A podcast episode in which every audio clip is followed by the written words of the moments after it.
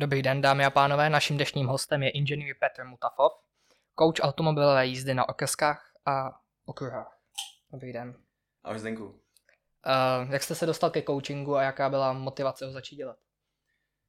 Ty jo, tak to už je eh, věc, která se datuje do roku 2015. Eh, tehdy jsem žádný coaching vůbec nedával a já jsem byl tehdy v noci se projet na okresce, myslím, že jsem tehdy měl Focus RS první generace. A to byla moje taková oblíbená kratochvíle se v noci projet. Pro mě to byla forma vyčistit si hlavu a svést se rozumně. A, a na té svojí oblíbené okresce jsem narazil na takovou partu kluků. A protože jsem měl sportovního Forda a u nich jsem viděl sportovní Fordy, tak já říkám, tak já tam zastavím a budu se s nima seznámit, popovídat. No a slovo dalo slovo a oni, ty jo, Focus RS, nesvezeš nás. Říkám, jo, proč ne? Tak jsem je své, své jsem je docela rychle. Na kluci z toho byli nadšený. No a v jednu chvilku oni řekli, hele, a nesvezl by si se uh, ty s náma? A říkám, já jsem instruktor. A oni, ne, to nevadí, my viděli, jak řídíš, tak jestli bys nám nedal nějakou zpětnou vazbu, nějakou řídíckou radu. A říkám, tak jo, proč ne, jak jsem si k ním sednul. A to bylo někdy 2015, dneska má 2027 let zpátky, tak to mi bylo nějakých 29. Mm-hmm. A já jsem tím sednul a viděl jsem přesně sebe v těch 20, 21 letech. Jezdili strašně rychle, nemělo to žádný, žádný řád, mm, nemělo to žádnou jako finesu, ty řidičské dovednosti dělali špatně a fakt jezdili hrozně do rizika. To znamená, jezdili přes protisměr a další věci. A já jim říkám, hele kluci, takhle byste to neměli dělat, protože buď ohrozíte sebe nebo někoho na té silnici a ohrozíte, nebo dokonce jim ublížíte. A protože to nebyli moji klienti, tak jsem k ním byl poměrně brutálně upřímný a říkám, okamžitě to přestaňte dělat a začnete to dělat trošku jinak. A k mému velkému překvapení oni si dali říct, z čehož dodnes jsme jako velký kamarádi s klukama a jeden z těch kluků byl eh, Filip a ten byl hrozně důležitý, protože on vlastně po tom, co jsem si k ním takhle sednul, tak on mi říká, hele, to, co mi říkáš, dává logiku, protože já, jak jsem jezdil eh, sjezd na horských kolech, tak vlastně ty věci, které mi říkáš, jak ovládat volant, tak se podobá tomu, jak ovládat řídítka. To, jak mi říkáš, kam koukat do zatáčky, se podobá tomu, jak koukat při sjezdu na, na horském kole třeba v klopence. To, jakým způsobem bych měl stopu, tak se se podobá tomu, jak, jak jezdím na lyžích. A já mu říkám, dobře, kam míříš, Filipe? A on řekl, no, měl by si koučovat, že to vlastně docela jde. A já jsem ho zprvu odmítal, a zhruba po dvou měsících on říká, pojď, jdem to zkusit a já ti pomůžu s tím dělat uh, akce na okruzí, takzvaný track day. Říkám, dobrý, tak pojďme do toho. A navázal jsem na ten prvotní to setkání, tedy jsme tomu ani ještě koučení neříkali, s těma klukama. A to byla doba, kdy jsem třeba v 10 večer s nima sednul na okresce a jezdili jsme třeba do 4 do rána a tyhle kluci to, si to vzali za svý, líbilo se jim to rozkřikli to mezi svý kamarády a ty kamarádi mezi kamarády a pak najednou jsem se úplně ocit úplně cizích lidí, takže vlastně nechtěně. A co se u vás jak lidi na coachingu naučí? Um, naprostá priorita je, aby skvěle ovládali auto. Je mi vlastně úplně jedno, jakou jedeme rychlostí a vždycky těm klientům říkám, musíte být absolutní hm, páni situace a ovládání auta. Já řeknu konkrétní příklad, když mi nějaký klient bude mít tendenci se předvádět a pojede fakt úplně na limitu zatáčku, která jde třeba 125 km hodině, tak já nepotřebuju, aby jel 125 km hodině. Stačí, že on pojede třeba 94, protože ty, ty návyky má úplně stejně jako v těch 125, akorát teď dělá trošku rychleji. Takže já nepotřebuji vidět ten limit. Takže vždycky těm klientům říkám, proč to auto bylo třeba takový trošku nervózní v té zatáčce, proč se koukal málo dopředu. Máš pocit, že ta stopa byla dobře, proč to cuklo při tom podřazení? Nemáš pocit, že by bylo potřeba ta auto ovládat trošku jinak. Takže vždycky všechny ty moje dotazy cílí na to, jak skvěle ovládat auto. A jak probíhá ten coaching? Probíhá. A od první chvíle, když jsme s Filipem vymýšleli, jak má ten coaching vypadat, mm. tak jsme si říkali, že by chtělo, aby jsme těm lidem dali volnost. To znamená, my používáme už od roku 2015 jednoduchý model, máme to na takový tři fáze.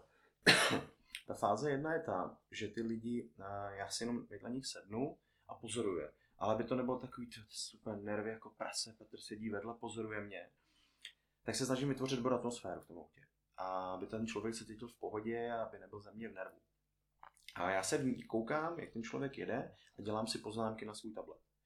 Po té první fázi nastane druhá, kdy zastavíme a já předám zpětnou vazbu a řeknu třeba, hele Zdeňku, já si myslím, že tohle, tohle, tohle je naprosto v pořádku, to teď asi jako moc řešit nemusíme, to děláš správně, ale vidím v tomhle, v tomhle a v tomhle rezervy, na to bych se dneska soustředil a tady jsou třeba další věci, které bych řešil až výhledově. Takže předám zpětnou vazbu a v třetí fázi, která trvá nejčas, nej, nejdíl na tom coachingu, je, že se soustředíme na ty dovednosti, které vybereme pro ten, pro ten první coaching, taky rovnou pilujeme. To znamená, u někoho to třeba je mm, krizový brzdění, u někoho to je nacvičit meziplyn, u někoho je to vnímání a stopy na okresce nebo na okruhu, u někoho je to řešení nejrychlejšího času. Je to jiný, každý to má trošku jinak, ale vždycky se snažím individuálně.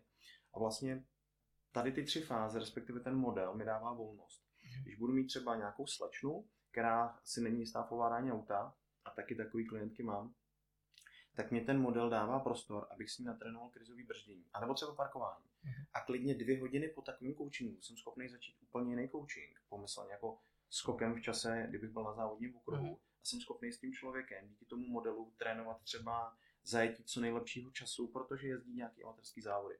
Protože kdybych měl nějakou stálou strukturu, což mi třeba trošku vadilo, když jsem absolvoval nějaký kurz bezpečné jízdy před lety, je tam vždycky jasně daná struktura jdeš na hodinu do nějaký zasedací místnosti, tam ti říkají teorii, pak ještě víc teorie, pak ti dají nějaké občerstvení, pak jdeš ven, mm. rozdělíš se do nějaké skupiny, sdílíš instruktora a tam bych, teď bych to usek. A, takže mě vadila nějaká jasně daná struktura, mm. furt opakovat uh, tu teorii do zblbnutí. A tady já se spíš snažím, jakoby, když vidím, že ten člověk dělá správně, tak, tak to neřeším mm-hmm. a řeším ty věci, které on potřebuje, potřebuje zlepšit. Vy jste říkal, že jste měl jak slečny s parkováním třeba, tak závodníky. Mm-hmm. A moje další otázka byla, s jakým typem řidičů se úplně nejčastěji setkáváte? A já na to mám úplně jednoduchou odpověď. A já se, o to, já se setkávám s lidmi, kteří mají mhm. otevřenou hlavu. A já se vlastně vůbec nesetkám s někým, kdo by přišel mhm. na ten coaching a rozporoval to, co, mu, co se mu snažím předat, aby eh, ten člověk to měl jako kdyby za trest. Vůbec ne. Ty lidi, a je úplně jedno, jestli to je auto za 20 tisíc nebo za 6 milionů, všichni ty lidi mají otevřenou hlavu, mají chuť se učit. Uh, u některých samozřejmě to učení jde rychleji nebo pomaleji, to máme individuálně, ale já vlastně vůbec nenarážím na to, že by ty lidi nechtěli. Takže asi takhle jednoduše se dá odpovědět. Je to jedno. I ten kluk, i ta holka, i ten starší, eh, i ten starší člověk, i ten mladší kluk mají tady to stejný. A přijde vám, že tam chodí třeba víc eh, mužů než žen?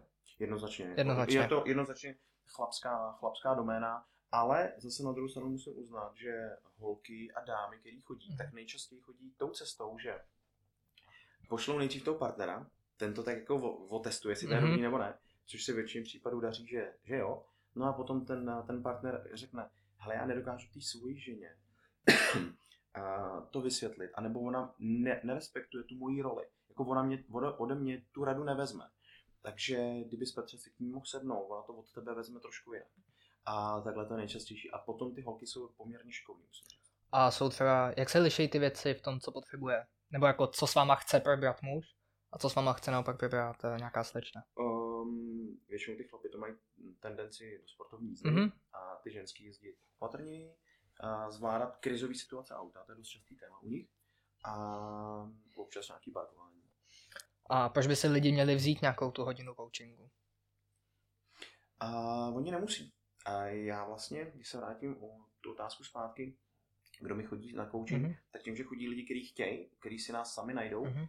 a, nebo to jsou lidi, kteří si o nás někde řekli a doporučili si to mezi sebou, tak um, já vlastně ty lidi, nem, tím, že i nemusím nutit, tak um, když, když se vrátím k té otázce, uh, proč by měli, oni nemusí. Kdo, uh-huh. já si myslím, že kdo chce jenom jezdit z A do B, jezdí do práce, tak naprosto v klidu jako bude, bude fungovat bez našeho coachingu. Ale kdo to myslí trošku vážněji, a to platí obecně v tom životě, člověk chce zlepšovat nějaké dovednosti, tak si má tendenci hledat nějaký, uh, nějaký osoby na tom trhu, který mu s tím pomůžou. Takže z tady toho důvodu, když si pak najdou nás, tak uh, ty lidi um, proč, proč by to měli udělat? Protože to, kde já jsem třeba se dlouho učil sám, a nebo pak mi pak skrze coachingy jsem se zlepšoval, tak já vlastně těm lidem zkrátím cestu, kde oni by mohli tápat, mohli by zbytečně u toho zničit spoustu materiálů, pneumatik, brzd a trvalo by jim na to přijít, mm-hmm. na, to, na to, co se jim snažím předat, tak můj úkol je, je jim zkrátit tu cestu.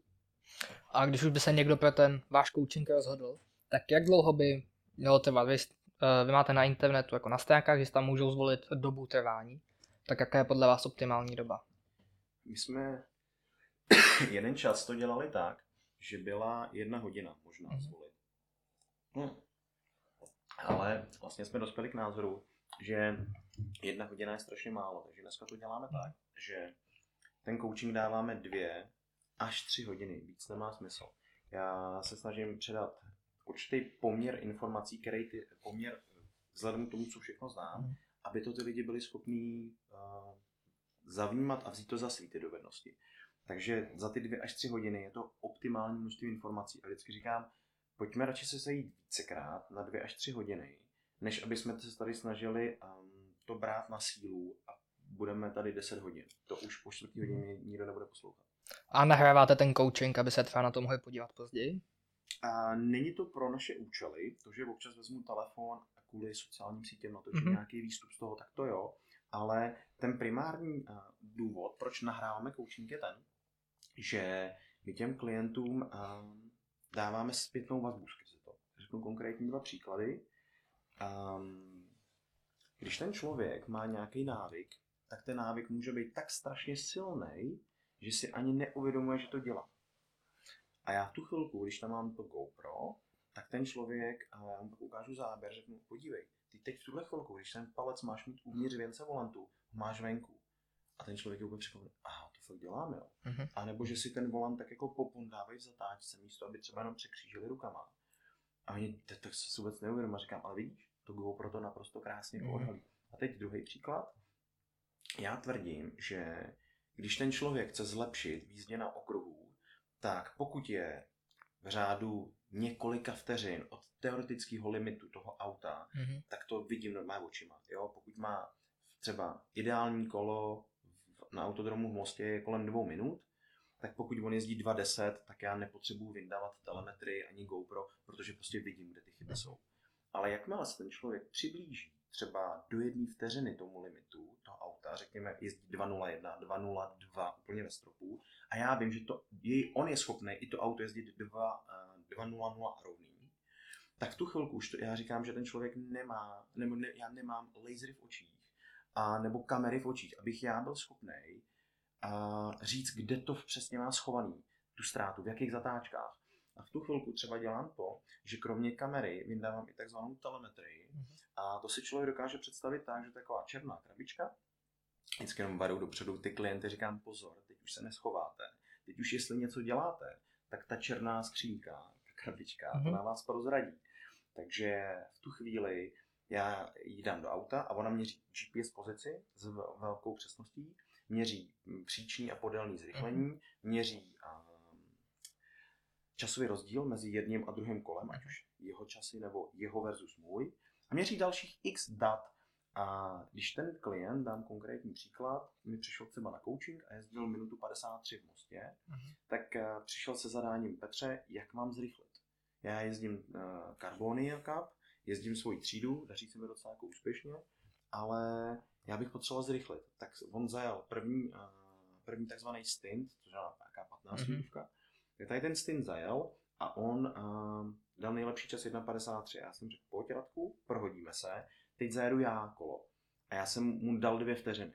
A on řekl, to není možný, kde to tam je? A já říkám, tak si jdi na pět minut na kafe, já analyzuju data, mimochodem i záběry z kamery, mm-hmm. a řekneme si, kde to tam je schovaný. Měl to schovaný na brzdách, že brzdil moc brzo, měl to schovaný, že přechod z, brz, z plynu na brzdu, když mhm. brzdí intenzivně, měl strašně pomalej, měl to v stopě, jak nejdí do zatáčky a ještě myslím jeden, jeden, jeden důvod tam byl. A já jsem mu řekl krátku, soustředit se na tady ty čtyři věci mm-hmm. a ukázal jsem mu i na kameře, že on třeba, co se týče nájezdu do zatáčky, tím se vracím k té otázce, jestli ta kamera je užitečná. Ano, je extrémně užitečná. On vlastně viděl, řekněme, že moje levá ruka je hranice asfaltu na té dráze. Mm-hmm. A já jsem zajížděl do zatáčky odtud a v tu dobu, kdy já jsem zatáčel, tak on už dávno byl na prostředku silnice. A to je diametrální rozdíl v tom, jak na do zatáčky. A říkám, Radku, pojď víc mojí strategii, že nechoď tak brzo do zatáčky a jeď trošku více široká. No a on mě ještě dal, proti mýmu času mě dal vteřinu. Takže on vlastně vůči svým výchozímu se zlepšil o tři vteřiny, přestože v tu chvilku v tom autě, když jsem si sedl úplně poprvé a zajeli jsme první dvě kola, tak já si říkám, sakra, jak tady toho chlapa posunu, protože ten je fakt šikovný. A bylo to na základě, na základě videa. A já vlastně Mhm. leta naspět, když jsem měl GoPro 4, tak když jsme jezdili hodně intenzivně s tátou na okruhy, tak jsem to GoPro dával všude po autě. To znamená, já jsem si ho dával tak, abych viděl na svoje oči, Mhm. protože závodní volant nebo sportovní volant má nahoře proužek, žlutý, červený, to je jedno. A já jsem sledoval, kam míří moje oči v souvislosti s tím, kam se natáčí volant. Jestli prvně jdu oči a pak volant, anebo jestli jde volant a pak moje oči. Nebo jsem si to dával na venek, na přísavku, abych viděl, jakou jdu stopu na tom okruhu. Mhm.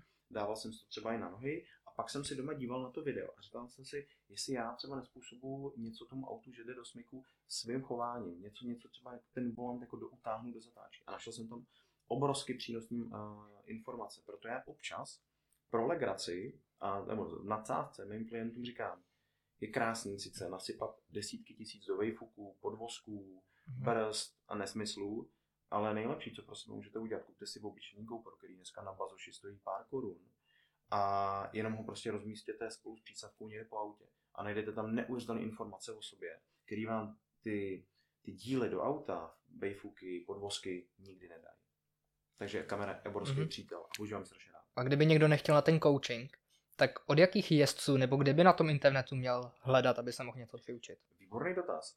Já vlastně v době, kdy jsem začínal jezdit, to byl ten rok eh, nějakých je mi 630, takže nějakých 21, 22, 20, to byly takový začátky YouTube, Mhm. tak já jsem normálně začal tím, že jsem si koupil nějaký knížky. A tam jsem ale zjistil, že jsou jako takový jako taková hutná teorie a vlastně to úplně k ničemu. Mhm. Takže jsem šel a hledal jsem si nějaký videa. A hledal jsem si taky ty nejznámější jména, typu Walter Dale, Colin McRae a, a takovýhle borci. A ideálně, když jsem našel nějaký video, který měl záběr na nohy nebo na oči, že to nebyl jen záběr ze zadu toho, z toho Mhm. řidiče. Ano, já jsem si přehrával ty videa pořád dokola. A ty místa, kde já jsem viděl, že mám nedostatky, tak jsem se zvlášť na ně soustředil. Takže moje doporučení je i dodnes, jestli to chcete brát nějakou ekonomicky rozumnou cestou a nemáte prostě doma 100 tisíce na to, aby tam padaly takhle do úprav auta, do, do, do akcí na okruzích a do aut, tak normálně sledujte videa a jenom si jděte s rozumem, jezdit na okresku a zkoušejte si to po těch závodnících. Mhm. Ale vedle toho dneska už třeba pomocí třeba i našich videí, našich článků, protože se snažíme psát články pro řidiče, aby tam našli ty zajímavé informace. Nemá, nemáme žádnou know-how cenzuru, že bychom si řekli, tohle tam nedáme, to si schováme na coaching. Ne, není žádná cenzura, Mhm. prostě tam dáváme všechno, co víme spolu s, s kolegou. A tam si ty lidi můžou naučit dost, dost informací, které by se dlouze přicházely na okresce v nějakým pilováním. Mhm. Vy učíte hlavně teda asi sportovní jízdu. Mhm. Tak co to je ta sportovní jízda? Um, asi bychom těžko hledali zde nějaký, nějakou definici Mhm. mm-hmm. pro to, ale v mých, v mých očích je sportovní jízda to, že se jedu projet s tím autem, mám nějaký teoretický limit toho Mhm. mm-hmm. auta v zatáčce a já se mu trošku přiblížím a nebudu teď řešit, co okreska nebo okruh. A, a jdu se projet tak, že mám, že používám ty pokročilejší řidičské techniky, to znamená, dobře se dívám, podřazu před zatáčkou s meziplynem, umím si třeba Mhm. přibrzdit levou nohou, zvládnu třeba lehký smyk nebo větší smyk. Takže je to vlastně mm, využívání schopností, využívání vlastností toho auta, ale tak, aby to bylo pod kontrolou, nikoliv, aby ten člověk jel bez hlavy. Eh, Spousta lidí si to asi eh, představí jako nějaký pivátění na silnicích, bezmyšlenkovitý ježdění. Tak eh, jak je to třeba, jestli se to dá vůbec provozovat legálně na těch silnicích? Ta sportovní jízda jako bez přestupku. Teda. Uh, dá. Já Mhm. těm klientům říkám uh, na coachingu, uh, pojďme tu rychlost vyměnit za dovednosti. Uh, já se vám pokusím dát takové dovednosti, které vidíte u mě, Mhm. ale pojďme si slíbit, že budeme trošku rezignovat na rychlost. Uh, nebudu úplně jako zastírat, občas jedeme uh, přes rychlostní limit, ale nejsou to kriminální rychlosti. Není to tak, že bych tomu klientovi řekl, hele, tady je zatáčka, kterou jdeš 120 a já si myslím, že by šla jet 180, tak to tam dej. To nikdy neřeknu. Spíš ale opravdu řeknu, hele, tato zatáč, vybereme si nějakou zatáčkovitou okresku, aby jsme už jako z principu nepřekračovali rychlostní limity, nepotřebuji překračovat. pro ten coaching. A vždycky říkám, pojďme to projet rozumně rychle, jestli někde překročíš rychlost, je to tvůj řidičák, já tě k tomu nenutím. A takže z tohohle důvodu se to dá provozovat na okreskách. Ale říkám, pojďme se radši soustředit, než aby jsme tam jeli strašně rychle, což dnešní moderní auta hravě zvládnou. Pojďme se radši soustředit, jak skvěle to auto ovládá. Je mi jedno, jestli tam nepojedeš 120, ale je technicky perfektně. A to, jestli pak někdy k tomu přidáš rychlost na závodním okruhu, nebo sám bez země a budeš riskovat svůj řidičák, to už je tvoje věc. Mhm. Ale dá se to provozovat normálně. A dokonce musím zaklepat, a od roku 2015 jsem paradoxně nejhorší chvilku na coachingu zažil, když jsem vůbec nekoučoval. My jsme nikdy se klientem nezažili nehodu, že by to Mhm. šlo na střechu, nebo že by bylo rozbitý vo, vo, vojný auto, že by jsme někoho ohrozili, vůbec ne. Já jsem nejhorší chvilku na coachingu zažil, když jsme s jedním klientem eh, jeli, myslím, eh, z Volině zpátky do Písku. A jeli jsme po nějaký rychlostní komunikaci, nebo eh, silnici první třídy, a vyjelo proti nám auto v protisměru. Za, za tu zatáčku nebylo pro nás vidět. Mhm. A on vylítnul s tím jeepem ve strašném smyku, očividně hm, přecenil tu svoje síle, tu zatáčku. To nebylo vidět, že to chtěl. To auto se třikrát zakývalo, než ten chy- smyk chytil a nějakých 20-30 metrů před náma se z toho protisměru vrátil do svého kruhu. A já jsem seděl na spojce, povídali jsme si s klientem, tak si povídám teď Mhm. spolu. A to byla taková jako blbá chvilka, protože já jsem uh, s tím nemohl vůbec nic udělat a klient taky byl z toho takový v šoku. A paradoxně, hodinu předtím, když jsme s klientem pilovali sportovní jízdu, tak se taková věc nestane. Mhm. Takže ne, nezažívám nějaký krizovky. Já jsem si pro tu sportovní jízdu vytvořil takový tři kategorie Mhm. a jednu takovou předkategorii. Eh, Co by měl člověk zvládnout vůbec proto, aby se ty sportovní jízdě mohl začít věnovat? Um, určitě by bylo dobrý, kdyby na začátku, což jako je možná ortodoxní názor, kdyby přestal spát peníze do úprav auta. Je to taková móda si to auto Mhm. zvelebit a dát tam nějaký polepy a snížit ten podvozek, složit to takzvaně na zem to auto Mhm. a tak kdyby přestal spát peníze do auta. Protože i to normální obyčejný auto, já nechci říkat nějaký konkrétně, si někdo neurazí, že zrovna jeho auto vyberu jako obyčejný, tak prostě obyčejný auto Mhm. vzít a s ním jít pilovat. Já jsem se třeba naučil, řeknu 75% svých dovedností v Peugeotu 206. Mhm. Jo. A já jsem za to byl tehdy rád, měl jsem ho napůl s mámou, když mi bylo 21 let. Takže není potřeba spát peníze do auta. Není potřeba vůbec, aby ten člověk něco dal. To je úplně první věc. A ten nováček, co potřebuje, a tohle je asi téma, který ještě otevřeme, co jsou autoškoly. Takže Mhm. řekněme, že on vyjde v nějakém stavu z autoškoly. Tak a, já si myslím, že co, on, co ten člověk potřebuje z hlediska dovedností, jestli, jestli takhle zněl dotaz, Eh, Jo. a určitě by bylo dobrý, kdyby si otevřel nějakou knížku nebo otevřel si eh, nějakou literaturu nebo náš článek na blogu, jak správně sedět za volantem, aby si fakt správně sednul. Je Jako poset, aby měl vylazený. Mhm. tak. Je to jako když třeba hokejista si vezme uh, brusle. Ono s těma kopačkama se na tom ledě jako moc dobře jezdit nebude, Mhm. že jo? Takže stejně tak a ten řidič by si měl správně sednout. A protože je až k, š- jako ten člověk je v šoku, jak moc ten poses ovlivňuje chování uh, auta, Mhm. respektive ovládání, ovládání uh, řidiče, uh, respektive ovládání auta spolu řidiče. Um, takže aby si dobře sednul. A potom, aby aspoň ty základ byl, aby uměl ovládat volant. Aby po tom ro- volantu takhle nemakal, neměl zmatek, co tam dělá. Mhm. A jestli neumí meziplyn, jestli neumí brzdit levou nohu, jestli neumí cítit stopu, jestli, ne, jestli neumí, neumí dívat, to je vlastně úplně jedno. Ale aby aspoň uměl ovládat volant, což je ale trošku problém, jestli v té autoškole to naučí. Um, co by měl zvládnout takový začátečník už v té sportovní jízdě?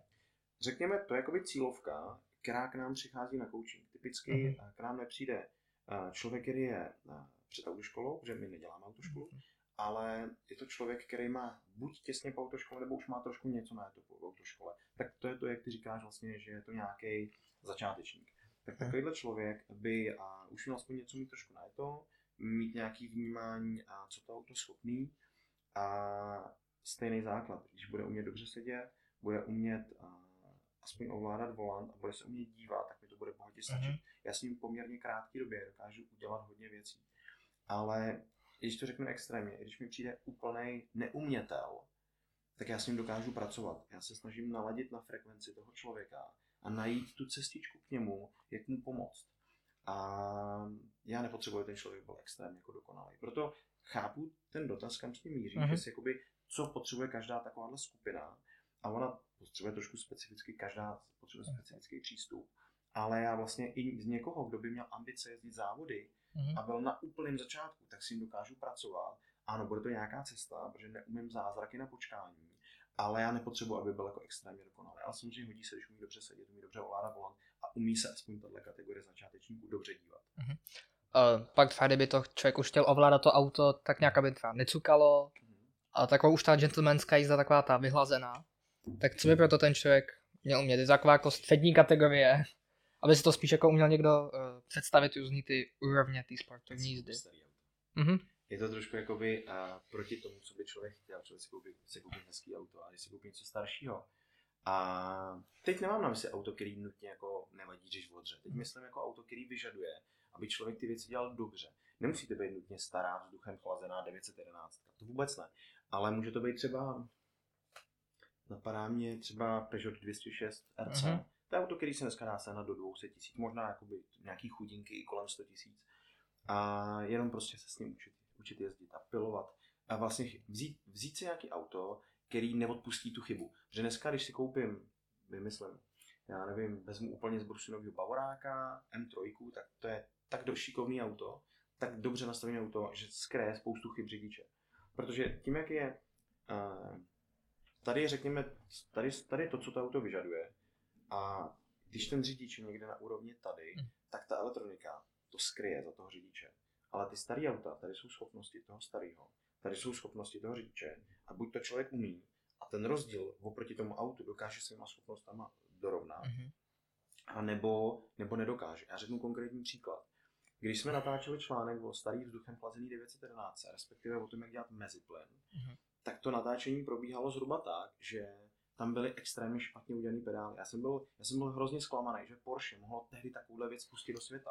Protože uh, já jsem si, uh, přeskočím ten příběh, kde jsme to auto vzali, to asi teď není podstatný, ale prostě dostali jsme se do, do starých Mhm. vzduchem chlazený 911 a já jsem se hrozně těšil na ty pedály a na poses a na řazení. A to ty pedály byly jedny z nejhorších, co jsem v životě zažil. A řazení bylo horší jak v autobusu. A tak jsem volal mým kamarádovi Filipovi, s kterým jsme založili Special Drive, to je ten na začátku, který vlastně to motivoval.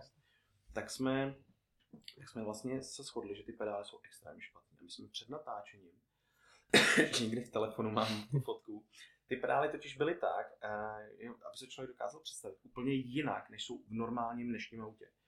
Spojka a brzda byly ukotvený od spoda, Mhm. nikoliv od zhora. A plyn a oproti brzdě byl extrémně utopený. No a když jsem zkoušel dělat meziplyn s brzděním, to znamená, že jsem si šlápnul na brzdu a hranou nohy jsem si kopnul do plynu, tak to nešlo, protože ten pedál plynu byl tak utopený v přístrojovce. Tak jsme na ráno před natáčením normálně vzali kus takový tý rozkládací plastový krabice z oby, vyřízli jsme tam asi takovýhle dva čtvrté obdelníčky, potom jsme vzali překližku taky, stejný obdelník jsme Mhm. vyřízli a vzali jsme závodní pedál. Potom jsme to propojili, protože to bylo všechno uh, naděrované, tak jsme to propojili takovýma plastovými stahovačkama. Majitel nám když nedovolil navrtat pedály, logicky. Jasně. A ta- tady to jsme chytli nějak, nějak něčím, myslím, že právě těma páskama jsme to chytli uh, k plynovým pedálu. Čím jsme si ho přiblížili k brzdě a najednou to začalo jít. Ale proč to celý říkám? Uh, když jsme se rozjeli s tou 911 a my jsme ji začali řídit tím způsobem, jak se řídí normální auta, to znamená podřazů, bez meziplynu, tak ono jakoby mm, se mu to nelíbilo. A když my jsme jakoby si říkali s Filipem, to je takový blbý auto, věď, ono Hmm. to neumí ty věci. A pak jsme pochopili, že není chyba v autě, ale chyba v nás. Že my jsme vlastně nepochopili, co to auto potřebuje. Že ve chvíli, když my jsme začali podřazovat při brzdění s meziplynem skutečně, to znamená dvě spojky, i nahoru se mu třeba při odřazování na vyšší stupně dával dvě spojky, tak to auto najednou úplně rozkvetlo. Úplně najednou, jako kdyby se mnou začalo komunikovat.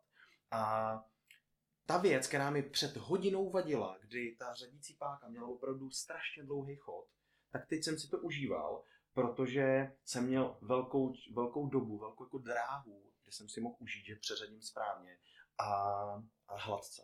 Takže tam, kde to auto mělo třeba strašně pomalej převod řízení, Mhm. tak najednou mě to nevadilo. Já jsem pomocí brždění lavačky, ten lehký čumák, který vždycky ta 911 má, a takový ten pohupující se do zatáčky, jak je lahoučky, když není natankován, že má nad předníma kolama nádrž, tak v tu chvilku najednou já jsem pochopil, že když mu brzdím lavačku do zatáčky, tak to auto najednou začne se mnou líp komunikovat a líp ho dostanu do té zatáčky. Takže najednou já jsem pochopil, a to je vlastně návod pro, na ten tvůj dotaz, Mhm. kupte si starý auto a který vám neodpustí ty, ty věci moderních aut.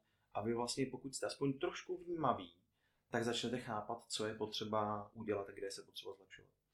My už jsme tu narazili na nějaký ty pokročilý řidičský technik, jako je meziplyn, brždění levačkou, lidi jsou naučení, že se brzdí striktně pravou nohou. Mm-hmm. K čemu vlastně ten, ty jako techniky jsou? Třeba například ten meziplyn.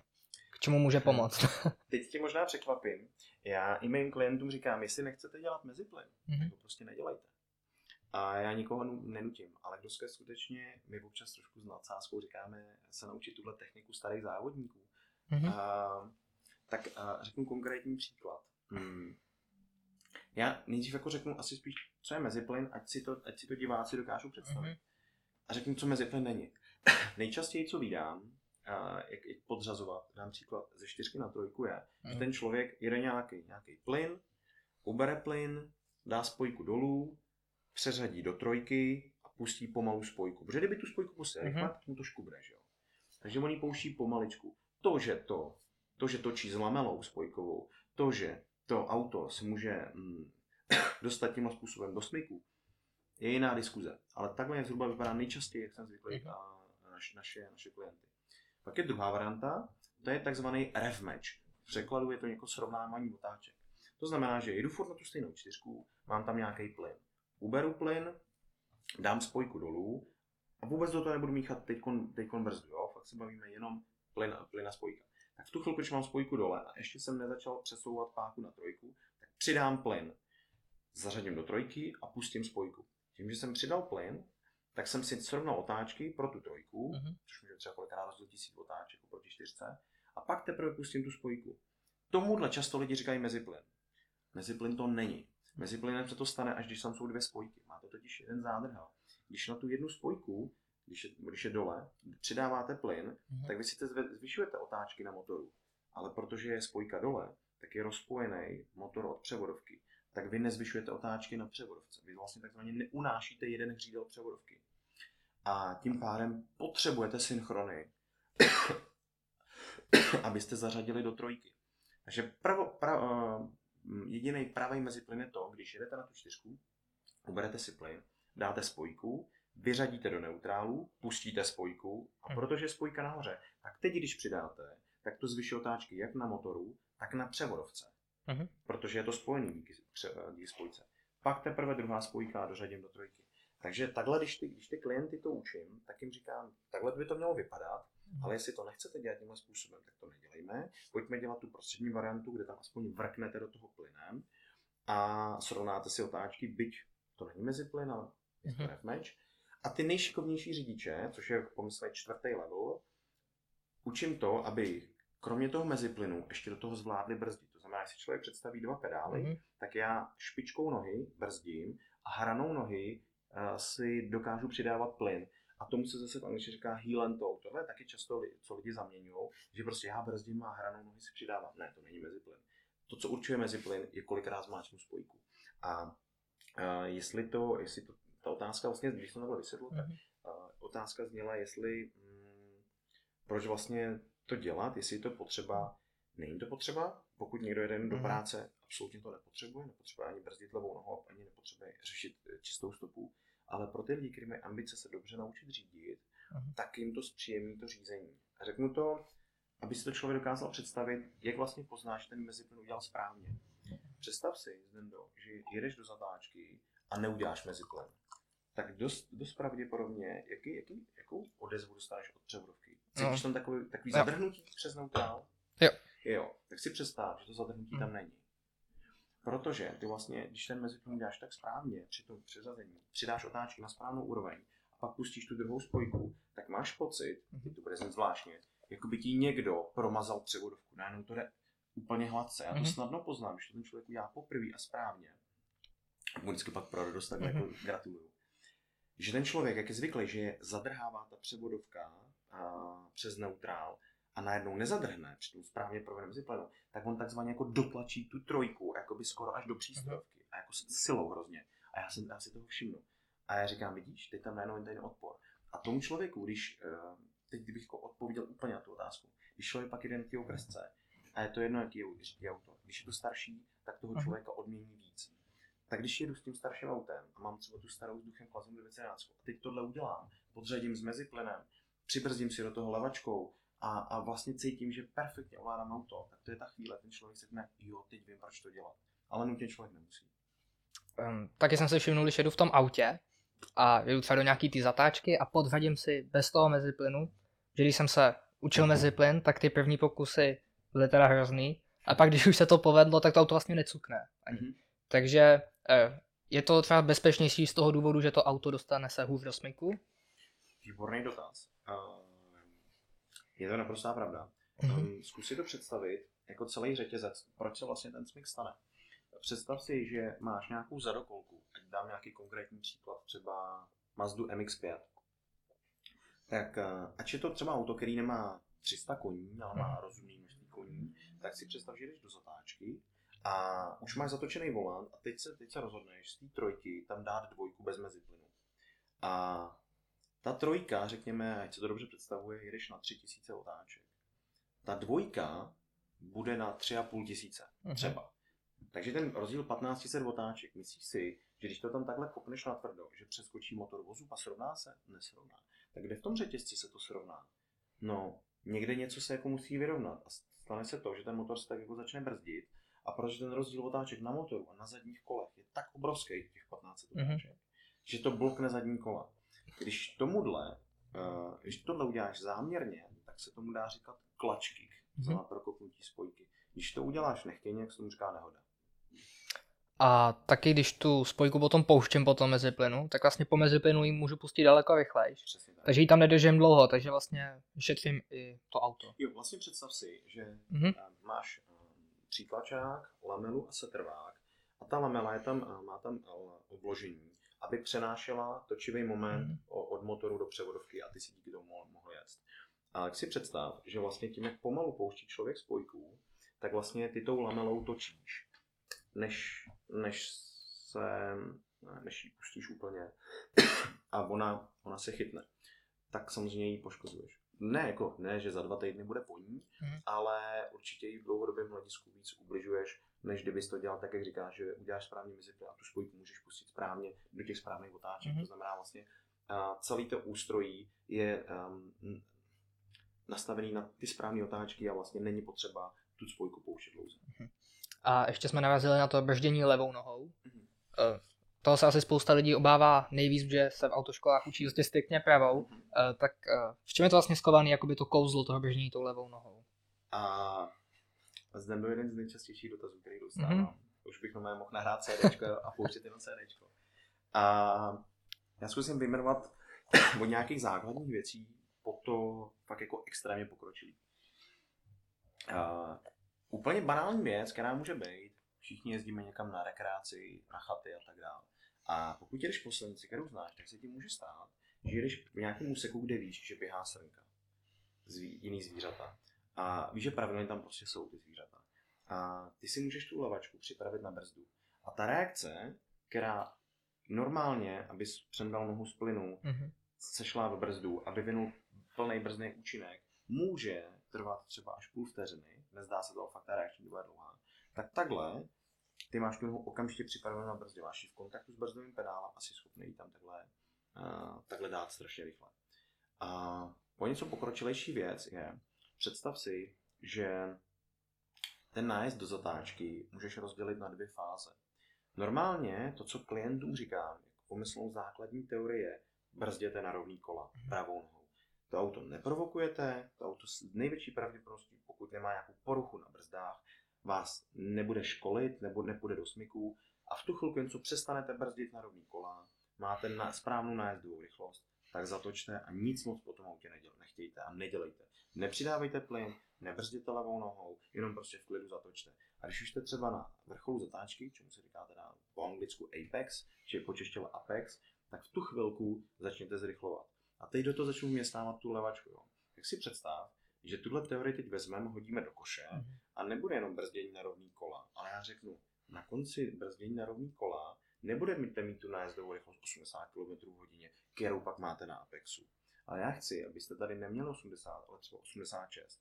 A okamžitě mi ten klient řekne, OK, Petře, ale jak to, když mám tady 86, a já potřebuji na Apexu být 80, tak kde snížím těch 6 km ještě? A říkám, a ty právě si snížíš při nájezdu pomocí brzdění levou nohou. Je to takzvaný trail braking v angličtině. Mhm. A je to to, že vlastně lehůň se nabržeš do zatáčky. A protože nabržďuješ do zatáčky, tak máš přední kola zatížený vahou, eh, kterou si tam přenes právě pomocí brzdění. A ty máš lepší informaci o tom, co ti ty přední kola dělají. A já tomu říkám, že ta druhá fáze, kdy takhle levou nohou nabrzďuješ, samozřejmě to, to je pravou, levou nohou nabrzďuješ, tak mi to přijde výhodnější, protože pravou nohou ještě do toho můžeš pracovat s plynem, to už je extrémně Mhm. pokročilá technika, to teď nechci po- popisovat, ale brzdění levou nohou si můžeš hlídat jeden pedál, plyn, druhý, druhý pedál a každá noha se stará o jako kdyby na motokára. A ty vlastně velmi přesně najdeš nájezdou, eh, máš přesně nájezd do Apexu. Kdybych to měl říct velmi laicky, Mhm. tak si vlastně dok- dokážu představit to, že já vlastně mým klientům, když se bavíme o okruzích, nejvíc pomáhám v první polovině zatáčky. To znamená od chvíle, co začnou brzdit, až do vrcholu zatáčky. Od toho, co, co, se dělá od vrcholu zatáčky, když budou zrychlovat, to většinou jako není složitý. Tam jenom ta, tam je jediný téma, jak zvládnout případně, případně smyk. Ale v té první polovině zatáčky já jim pomáhám nejvíce. Já jim vlastně říkám, to brzdění na rovný kola, to brzdíte jako dosud, tou pravou nohou, jak jste byli zvyklí. Ale ve chvíli, kdy dobrzdíte na rovný kola a začnete zatáčet, tak tam je ta moje předaná hodnota, že já vás naučím chirurgicky přesně ta auto dostat do stopy, aby bylo na Apexu už připravený, abyste mohli zrychlovat, abyste to auto první polovinu nikdy nenaháněli po silnici. A když se posunu ještě dál do víc pokročilých technik, tak třeba si dokážu představit, že ten člověk, už má nějaký, nějaký dovednosti, tak protože děláme driftování na zamrzlém jezeře ve Švédsku, Mhm. tak si tím může stát, že eh, ve Švédsku jedeš eh, autem smykem do zatáčky, řízeným smykem. A můžeš mít, mít pocit, že třeba dám příklad, teď to nějak ukážu třeba i pro diváky. Eh, Řekněme, že já jdu smykem do zatáčky a potřebuju jet tam tím směrem, ale auto moje směřuje tam tím směrem. A máš několik způsobů, jak to auto pootočit do tohohle směru. A jedním z těch způsobů je, aniž bys ubíral plyn, ten tam klidně můžeš nechat. To znamená třeba tou velkou čtyřkolkou, čtyřkolkou typu Subaru STI, Lancer Evo, Yaris GR, teď Mhm. hodně jako, oblíbený auto. Tak abych to auto povotočil do toho směru, přestože jede smykem, tak můžeš ubrat plyn, ale to na se se ti roztočí turbo a, a tak dále, trvá to. Takže ty můžeš nechat nějaký plyn a jenom lehce přibrzdit levačku. A to auto se jako i v tom smyku, tak jako přidřepne na ten předek Mhm. mm-hmm. a má tendenci se pootočit. Když mu ještě trošku po- pomůžeš volantem, tak ono v tom smyku se jako povotočí přesně do toho úhlu, kam potřebuješ. Takže já během toho, co jedu autě se, do zatáčky smykem na tom, tom ledu, Mhm. na tom jezeře, tak já vlastně s tím, s tím autem neustále pracuji, neustále upravu směr jízdy, protože aby člověk to auto hodil do zatáčky smykem a trefil se na první dobrou eh, do toho směru, kam to auto bude opouštět zatáčku, to se, jako, to se daří samozřejmě, ale jsou zatáčky, se člověk netrefí. Není to tak, že to auto je o 90 stupňů jinde. Je třeba o 10-20 stupňů jinak, než by člověk potřeboval. A já takovou lehkou úpravou směru pomocí levo, levačky na brzdě, aniž bych ubíral plyn, dokážu, dokážu se to auto přesměrovat. A kdo koukne určitě na naše jako YouTube video, doporučuju to video o Švédsku, Mhm. tak tam to tady to jako dokáže vidět, jak v jedné zatáčce jedu proti kameře, tak je vidět, jak to auto se několikrát takhle přesměruje během průjezdu zatáčkou. A to je asi to nejpokročilejší, co jde dělat. To znamená, mm, her vedle toho možná jakoby závěsu jako další pokročilá technika, že vlastně samotný auto, když bych vzal svůj telefon, Mhm. tak ono je nějak staticky rozvážený. Má nějakou váhu na předku, má nějakou váhu na zadku, na zadku a bavoráky, bavoráci jsou třeba hodně známí tím, že mají 50 na 50 rozvážení. Mhm. Ale pak je, a to je statický rozvážení. Něco, čemu já říkám dynamické rozvážení, je to, že s tím autem ještě pracuješ během průjezdu zatáčkou. To znamená, když jedeš do zatáčky a jenom zatáčíš, tak on je takhle naklopený na jednu stranu. Mhm.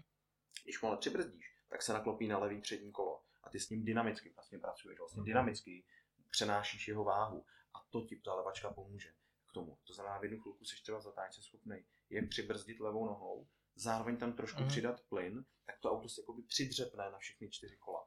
A takhle s ním jde pracovat. To už, to už se zacházím do velkých detailů. A kdyby si někdo chtěl koupit jako auto vhodné pro takovýhle ježdění, eh, tak jaký by to mělo mít parametry jak z hlediska výkonu, tak třeba jestli to je zadokolka, předokolka, čtyřkolka Mhm. a pak jsou všechny možné kombinace, že když prohábnou přední kola, tak se přidají zadní, zadní kola. Je to vlastně úplně jiné. Tě- Možná zde překvapím, že oktávka, korza, Peugeot 208. Mhm. Úplně ze všema autama to jde. Má to jednou úskalí. A to je to, že ta řídící jednotka ti musí umožňovat brzdit levou nohou a meziplyn, což jsou ty techniky, o kterých se teda bavíme. Mhm. Uh, jsou třeba koncernové auta, Volkswagen, Audi a další, který když přibrzdím levou nohou Mhm. do zatáčky, tak mi odstřihne plyn. Prostě mi ho regulárně sebere. Jsou techniky, jak to obejít. To znamená, že když já v zatáčce mám přidaný plyn a přibrzdím a vím, že mi to odstřihne, tak to jde udělat tak, že nejdřív brzdím a pak přidávám plyn. To znamená obráceně. A v tu chvilku mi to žádný koncernový auto neodstřihne přes řídící jednotku. Takže je vlastně úplně jedno, můžeš mít, řeknu, normální A3 a tady ty techniky se můžeš naučit. Jak jsem říkal, já jsem začal na Peugeotu 206, což už je jako, dá se říct, jako starý auto, ale Mhm. mm-hmm. jako moderní 21. století. A to auto to normálně umožňovalo, já jsem se na tom naučil spoustu věcí. Takže nepotřebuješ mít auto za 2 miliony, který se jmenuje BMW M3 a na mé autě za 100 tisíc, to bude bohatě stačit. V, obyčejný civilní auto. A z hlediska té jako řídící jednotky, který by k tomu bylo vhodný, tak asi nejvhodnější je k tomu manuál, Mm-hmm. ale uh, dá se třeba uh, něco podobného zažít i v automatu. Jednoznačně. Mhm. A není limitem, když klient přijde na coaching v automatu, akorát prostě nemůžeme trénovat ty, ty řidičské dovednosti typu meziplyn, ale na brzdění levačkou jde úplně jako bez problémů. Samozřejmě a, strašně záleží na, na tom autě, kdo ho vyrobil. Mhm. Třeba k mému překvapení, já jsem zatím nenašel způsob, jak to obejít, je Lotus. Britský výrobce, fantastický Mhm. sportovní auta, ale jedna věc, která mě na nich strašně štve, je, že když přibrzdíš levou nohou, tak ono ti to odstřihne Mhm. plyn a nenašel jsem cestu, jak to obejít. Zkoušel jsem nejdřív brzdit, pak přidávat plyn, přidávat plyn, pak brzdit. Mně přijde, že od určitý úrovně, co přibrzdím, mi to prostě sebere plyn a vůbec se to se mnou nebaví. A to mě mrzí, ale třeba vím, že možná pro lidi to bude překvapení, ale Peugeoty tohle nedělají, nevypínají plyn. Uh, Fordy nevypínají plyn. Uh, Bavoráci, ty jsou tím známí, nevypínají plyn. Koncern, tam to jde obejít. Jo, takže záleží na autě. A kdo je šikovný, tak si s tím dokáže pohrát. Tím neříkám, jděte a přelaďte řídící jednotku, Ne. ale jde to jako šikovností, jako si jenom uvědomit, jestli není lepší nejdřív brzdit, pak přidávat, tak to jde, eh, tak to jde přechytračit. A měl jste třeba na coachingu i nějaký elektroauto? Hele jo, měl jsem. Bylo to v Rakousku, bylo to na, protože kromě Švédska děláme driftování v Rakousku Mhm. na ledových drahách a přijel tam chlapík eh, s Teslou Mhm. a popravdě jsem se s tím jako strašně prál, protože tam je nějaký Ludacris uh, mod a on mu nešel zapnout, nebo šel, já si to teď nepamatuju popravdě. Mhm. A prostě nebylo úplně jednoduché to auto dostat do smyku. A musím uznat jednu věc, ať třeba jako mám trošku rezervovaný názor na retroauta, tak jako musím říct, že systém trakce a stabilizace byl jeden z nejdokonalejších, který jsem v životě Mhm. viděl v Tesle. A, a zažil jsem to, ale tam, jako, tam kdyby šlo vypnout uh, ten systém uh, stability a, a trakce, tak podle mě to úplně boží auto, protože ta reakce, kde u normálního auta člověk má turbo prodlevu, pokud to není atmosféricky plněná jednotka, tak tam není. A ten výkon tam je neustále. To znamená, to by bylo vlastně úplně geniální auto na takový jako jíždění na sněhu. Ale prostě tam to nešlo vypnout. Takže zažil, ale Ok. stalo si jenom jednou.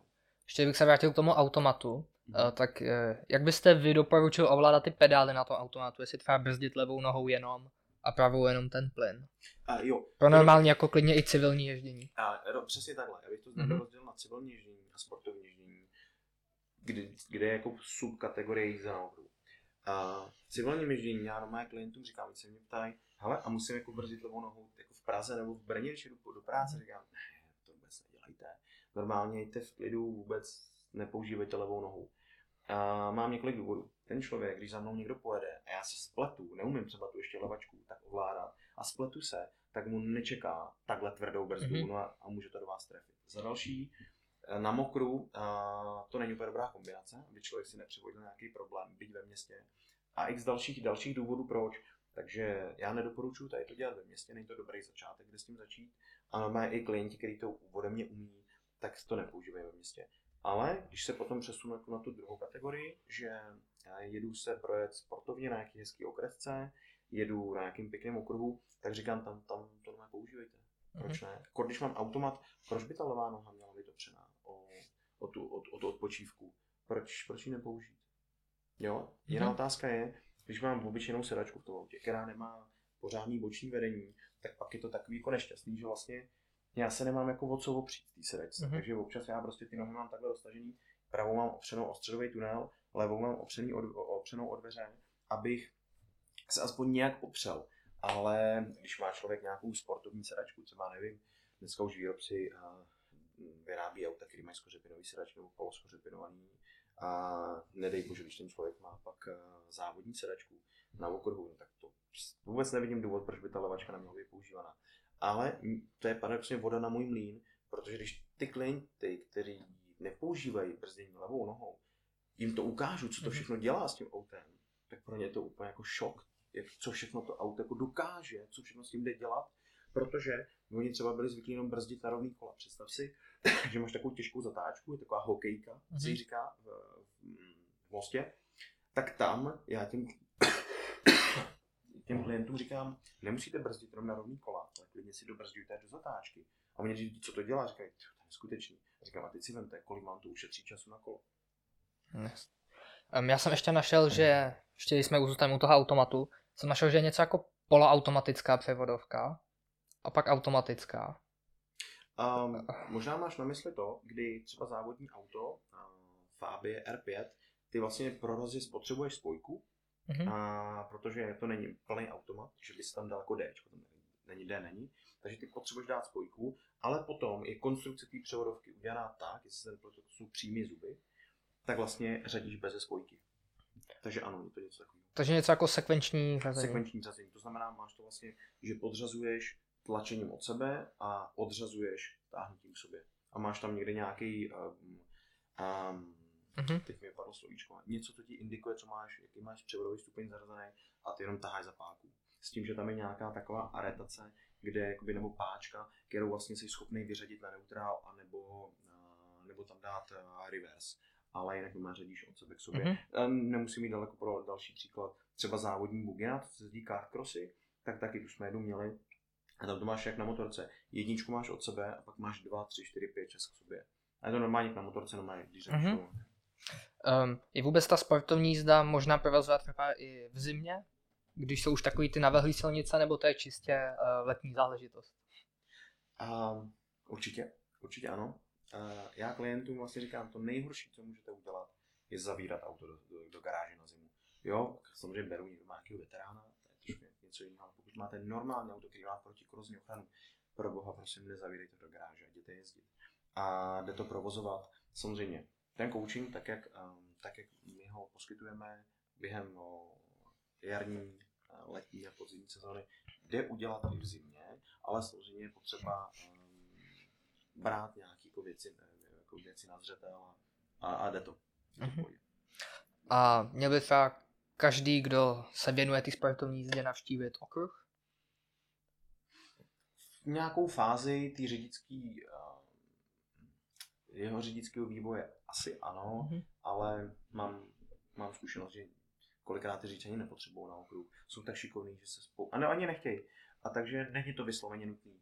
E, jde, to, jde to zvládnout i bez toho. Ale samozřejmě hmm, je to nejčastější, že, ty, že to, co vídám, ty klienti rostou, rostou, rostou na té okresce a nejšťastnější chvíle pro mě přichází, kdy já jim můžu říct, ale už jsi tak strašně šikovnej, už znáš všechny moje triky, které mám v rukávu a všechny ESA. A jako teď, jestli se chceme posunout, tak já už, jako já nemám jak tě posunout už fakt jsi tak šikovnej, tak je jediná cesta, jak se posunout dál, jsou okruhy, nebo tě můžu vzít někam na zasněženou silnici, třeba v Rakousku, ale jako na té okresce máme v podstatě hotovo. Takže tohle vídám nejčastěji, ty klienti vlastně rostou a v nějakou chvilku. Jenom víme, že ty klienti nepokračují dál na okruh, takže je to časté. Um, pomůže třeba uh, nějak tomu klientovi jízda na motokárách, co se třeba týče, nevím, brždění levačkou nebo nájezdu, zatáčky. Mhm. Určitě, jsem velký Mhm. příznivce toho. Já vždycky totiž byl zastánce, aby ten řidič byl komplexní. To znamená, Mhm. že je mi jedno, co mi dáš do ruky a já jsem schopný řídit všechno. To byl takový jako moto, který jsem se držel. A motokáry velmi rád používám. A v Praze těch půjčoven je, je hodně.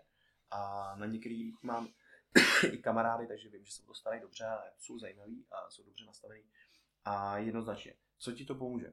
Uh, určitě odhalí tvůj cit pro stopu, jakou je stopu, která tě provede nejrychleji zatáčkou. a respektive, když máš kombinaci zatáček, tak kterou zatáčku obětovat, abys byl rychlejší v nějaký jiný, takzvaný tu zatáčku prodat. A určitě pomůže v technice pohledu, ukáže to, jestli máš konzistenci, je sice hezký, že zajedeš, já nevím, krásný čas 51 vteřin a pak, pak se trápíš a pět kol, nejsi schopný se na tenhle čas dostat, že i konzistence. No a já často dělám i coaching eh, klientů, s klientama na motokárách. Mm-hmm. Vysvětlím proč. Pokud člověk chce natrénovat čistou stopu na okresce, tak je poměrně limitovaný, protože máš metr sem, metr ke středu vyčáře a to vlastně končí, pokud nechceš jezdit do protisměru, což nedoporučuji. A to jsou relativně omezené možnosti, které máš. Pokud ale se chceš skutečně naučit stopu, tak nevidím lepší variantu, než aby si vzal auto a ho okamžitě tra- někam trápit na okruh. Tak říkám, pojďme si radši vzít eh, prostě pár set korun, mm. pojďme na, pojďme na motokáry a já si vezmu GoPro na helmu a normálně ti budu natáčet a pak si to video probereme. A kolikrát ten člověk říká, to není možné, to snad nejedu, já říkám, to seš ty? Takže za pár korun jde udělat uh, velké množství muziky, jenom prostě jít na, do nějaký půjčovny a tam se soustředit na ty vybrané věci. Samozřejmě tam nedá člověk, člověk natrénuje nějaký řídské mm-hmm. věci jako meziplyn, to jasný, protože tam, tam se ne, ne, neřadí, ale brzdění levou nohou bez toho tam nejde. A, ale určitě stopa, konzistence, technika, technika pohledu, tam jdou skvěle natrénovat. A to se snažím těm klientům říct. Já vždycky hledám poměrce na výkon. Není nutné, aby ten coaching mm-hmm. stál Myland, ale je důležité, aby ten coaching stál rozumně vzhledem k tomu, co dostanu za hodnotu, že jednoznačně používám motokáry dost často. A jaký třeba to motokárový středisko v Praze byste doporučil? Když vám máte rád osobně? A když bych to vzal, když bych to vzal uh, postupně, tak pro mě nejdál, protože jsem z Modřan, tak eh, nejdál mám asi z Ličín a Praga Arenu. A paradoxně, Praga Arenu mám jako historicky asi nejvíc rád. Já nemám, to jako spíš řeknu, já nemám žádnou spolupráci s těma, s těma půjčovnama, takže to říkám fakt objektivně. A z Ličín eh, elektriky možná tak trošku můj, rezerv, můj rezervovaný názor na elektrické auta, tak proto mhm. možná mě to nikdy tolik netáhlo do CMKčka. Ale byl jsem tam, nemám proti tomu žádný, eh, žádnou výtku, trať se mi hrozně líbila, je nádherná v tom, jak je odstupňovaná eh, na různý, do různých výšek, což je super a to, že tam má člověk boost, perfektní. A co se týče Praga Areny, tak mě baví, jak oni mění dráhu. Jo, někdo říká, Praga Arena je taková sterilní, tam furt držíš jenom plný plyn a říkám, hele, nedržíš. Když udělají konfiguraci, kde, kde, kde, to nejde, tak prostě nemůžeš celou dobu držet plný plyn. Protože Praga Arena mám rád, je tam hezký zázemí. Znám kluky z Car Planet, což je jediná plně venkovní dráha. Jsou to šikovní mhm. kluci, mm-hmm. některý jsem je znám velmi dobře, takže vím, že tam se o to velmi dobře starají, mají krásnou dráhu. Moc nemění konfiguraci, to ani jako moc nejde, jestli se nepletu, mm-hmm. ale ta trať je nádherná venkovní, takže se jezdí i za mokrá, takže fantastická zkušenost. Ale nejstarší, vlastně nejvíc jako mm, rozšířená mezi lidma, si myslím, že dodnes je uh, Car Centrum v Radotíně, kde ale z mýho pohledu se člověk nej, nejvíc nadře kvůli tomu povrchu, protože tam strašně drží, takže vždycky každý říká, ty mě strašně bolí ruce. A ta dráha je sama zatáčela. Já nemám moc na taky ty šměrovačky, jakoby v pomalé rychlosti, mám rád, když to trošku odsejpá, když jsou rychlé zatáčky. Takže do Radotína chodím, jenom když to klient fakt přeje. Mně osobně nejbližší je Praga Arena nebo Carplan. No, já jsem několikrát v Radotíně byl a je pravda, že fakt jako ruce mám po těch deseti minutách oddělaný. Oni udělali venkovní část, to je, to je hezká. Ta se mi moc líbí. Ten grip, co se týče uh, předních a zadních kolí, je, je trošku jiný než tam uvnitř a není to tak zúžený, takže mi se to hrozně líbí. To jako, to ta venkovně je fakt moc pěkná. No. A jenom tak pro zajímavost, vy máte i závodní motokáru. Uh-huh. Tak uh, v čem se to třeba liší od té klasické spojčovny? S tím mám hrozně krásný příběh. Já udělám malou odbočku, motokáře. Uh-huh já když jsem říkal vlastně na začátku, že jsem uh, měl Focuse RS první mm-hmm. generace, tak když jsem se ho rozhodl prodat, tak ta parta kluků, který jsem potkal tehdy na té okresce, oni říkají, Petře, ty jsi úplný blázen, jak si mohl prodat takovouhle legendu. A ještě ono to jako zkrášený o to, že to auto jsem kupoval od herce, od Petra Čtvrtníčka. Takže to je jako úžasný. Petra znám a je výborný, to je fakt bourák. Takže já jsem ho se rozhodl toho fokuse prodat. A kluci mm-hmm. ty jsi blázen, já jsem přijel. My jsme se tady scházeli na té okresce eh, jeden čas, tak jsem přijel a oni, tak co si místo toho koupil, nějakou střelu a říkám, dodávku. A oni, ty jsi úplně padlej na hlavu. A říkám, počkej, to důležité je, co je v té dodávce, ne, že je to dodávka. tak jsem otevřel ty dveře a tam byly dvě závodní motokáry. Kdo se vyzná v motokárách, tak je to kategorie KZ s řazením pod volantem. A to je vlastně, když vynechám superkarting, což je úplný, úplný vesmír, tak uh, motokára eh, kategorie KZ je to nejvyšší, co se v Čechách jezdí. A to je, to je raket, raketoplán na kolech. Mhm. A já jsem koupil tyhle dvě a oni, OK, tak aspoň takhle to chápem. Takže takhle jako příběh, jak jsem se k tím dostal, že jsem se zbavil fokusem. Mimochodem fokus mám zase zpátky u sebe, koupil jsem si ten konkrétní kus zpátky, takže jako historie se opakuje. Ale motokář, jak to vzniklo? My jsme tehdy měli uh, s bráchou tátou M3, E30 Českou na okruhy, kterou jsme si předělali a my jsme po nějakých šesti letech přišli, uh, přišli do situace, že jsme cítili, že už to nemáme jako kam dál posunout. Jsme jezdili strašně často na okruhy zahraniční a říkáme, jak dál. Navíc do toho začalo padat poměrně velký peněz. Jako pro představu, aby si normální člověk dokázal představit, kolik do toho padalo, tak to vycházelo nějakých 40 tisíc měsíčně. Jenom do toho auta. A je to přepočtený na ty, jenom na ty měsíce, které jsou v rámci sezóny. Nejezdí se leden až prosinec, my jsme mm-hmm. to auto měli fakt skoro okruhový, a to v lednu, v únoru, březnu moc nenajdeš, a pak listopad, prosinec taky ne, takže to je přepočtený na nějakých 8 až, až 10, 7 až 8 měsíců za rok a stálo to dost peněz. Takže jsme se hledali nějakou jinou další variantu, protože já cítím, s tím jeden názor, takový úvod k té závodní motokáře. Z civilního auta, být sportovního, v našem případě M3, neuděláš závodní. Leda, že máš fakt obrovské množství peněz a jmenuje se BMW Motorsport, tak neuděláš. Jako uděláš ní super auto, ale podle mě se v tom furt budeš hrabat furt prostě ty úpravy prostě generují to, že má to lepší přilnavost, no tak nestačí uložení. Pak, pak začneš dávat uložení, tak zase ti nestačí převodovka. Převodovka, tak větší brzdy, větší brzdy, nestačí ti víko. A to je červí díra, která ti mhm. žere prachy. Němci tomu říkají Geldvernichtung mašine, stroj na ničení peněz. A, takže my jsme se rozhodli jít nějakou jinou cestou a šli jsme do závodní motokáry. A závodní motokára je pro normální člověka absolutně nepředstavitelná věc. Abych to nějak dal do kontextu, když někdo jde do půjčovny motokár, a je to mhm. jedno, Radotín Kart, Planet, CMK nebo Praga Arena, tak to, co tam vidí, je věc, která má dva nedostatky v souvislosti se závodním motokárem. Za prvý, je to chudinka, kterou prostě každý omlátí, prostě lidi se nebojí do sebe bourat, to vždycky úplně z toho rostou ty lidi tam v té půjčovně, ty, ty technici. A, takže je nějakým způsobem onárazníkovaná, aby se nezničily ty věci na motokáře. Aha a tenhle balast prostě něco, něco váží. A za druhý, ty pučovňácký motokáry mají 7, 8, 9, 10, 11, 13 koní, úplně ve stropu. A to si musíš vyjezdit tu rychlejší licenci. Takže normálně 7, 9 koní. Tahle závodní motokára, když je naladěná, tak má 50 až 55 koní. To je totálně raketoplána na kolech. Pro normální člověka mm-hmm. absolutně nepředstavitelná věc. To znamená, ty tam máš rychlejší z 0 na 100 než ve Formuli 1 v zatáčkách to dělá 2,5G, nemá to žádný podvozek, takže když vezmeš, vezmeš obrubník, tak ti to jde vlastně do tvýho těla, takže to je nepředstavitelný pro normální člověk, je to fakt úplně někde jinde. Já si pamatuju, ti můžu přidat, jako, aby to neznělo, že jako všechno dělám dokonale. Tak přidám mm. takovou jako krásnou historiku, kterou jsem zažil. Jel jsem do Rakouska na testování, jak jsem koupil od toho závodního týmu ty dvě motokáry, mm-hmm. tak já jsem s ním mohl domluvit, že, že s ním pojedu na testování do Briku. Tak jsem přišel do Briku, a já jsem, to bylo nějak 6-7 let, co jsme jezdili na okruzí. Takový člověk jako si myslí, že něco má naučeno. A já od té špičky, která tam byla testování, dostával třeba 4-5 vteřin na kolo. A říkám, no tak to ne, mm-hmm. no tak to ne.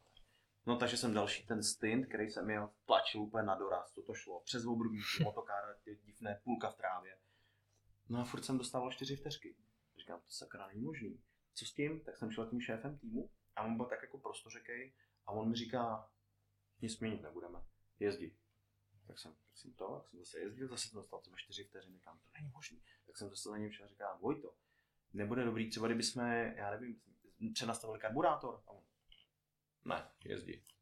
Jsem sakra. Tak jsem šel, zase další stint, žebrou jsem měl skoro tím úplně na sračku a furt jsem jako nebyl schopný se mhm. dostat mm-hmm. na ty lepší časy. A zase jsem za ním šel, neuděláme třeba jinak nastavení, předu jsou takzvané čočky, kde nastavuješ geometrii, mm-hmm. že vzadu je tuhá, tuhá osa.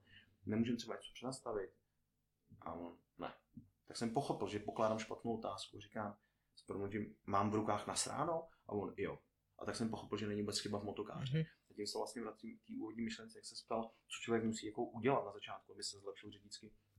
Hlavně pro boha neupravujte auto. Protože si tu propast mezi sebou a tím autem, kde to auto je dokonalější než vy, strašně prohloubíte a bude to mnohem těžší pro vás to auto poznat na limitu. Takže já jsem šel na motokáru a učil jsem se poctivě, musel jsem Uh, musel jsem uh, změnit úplně jako cvičení.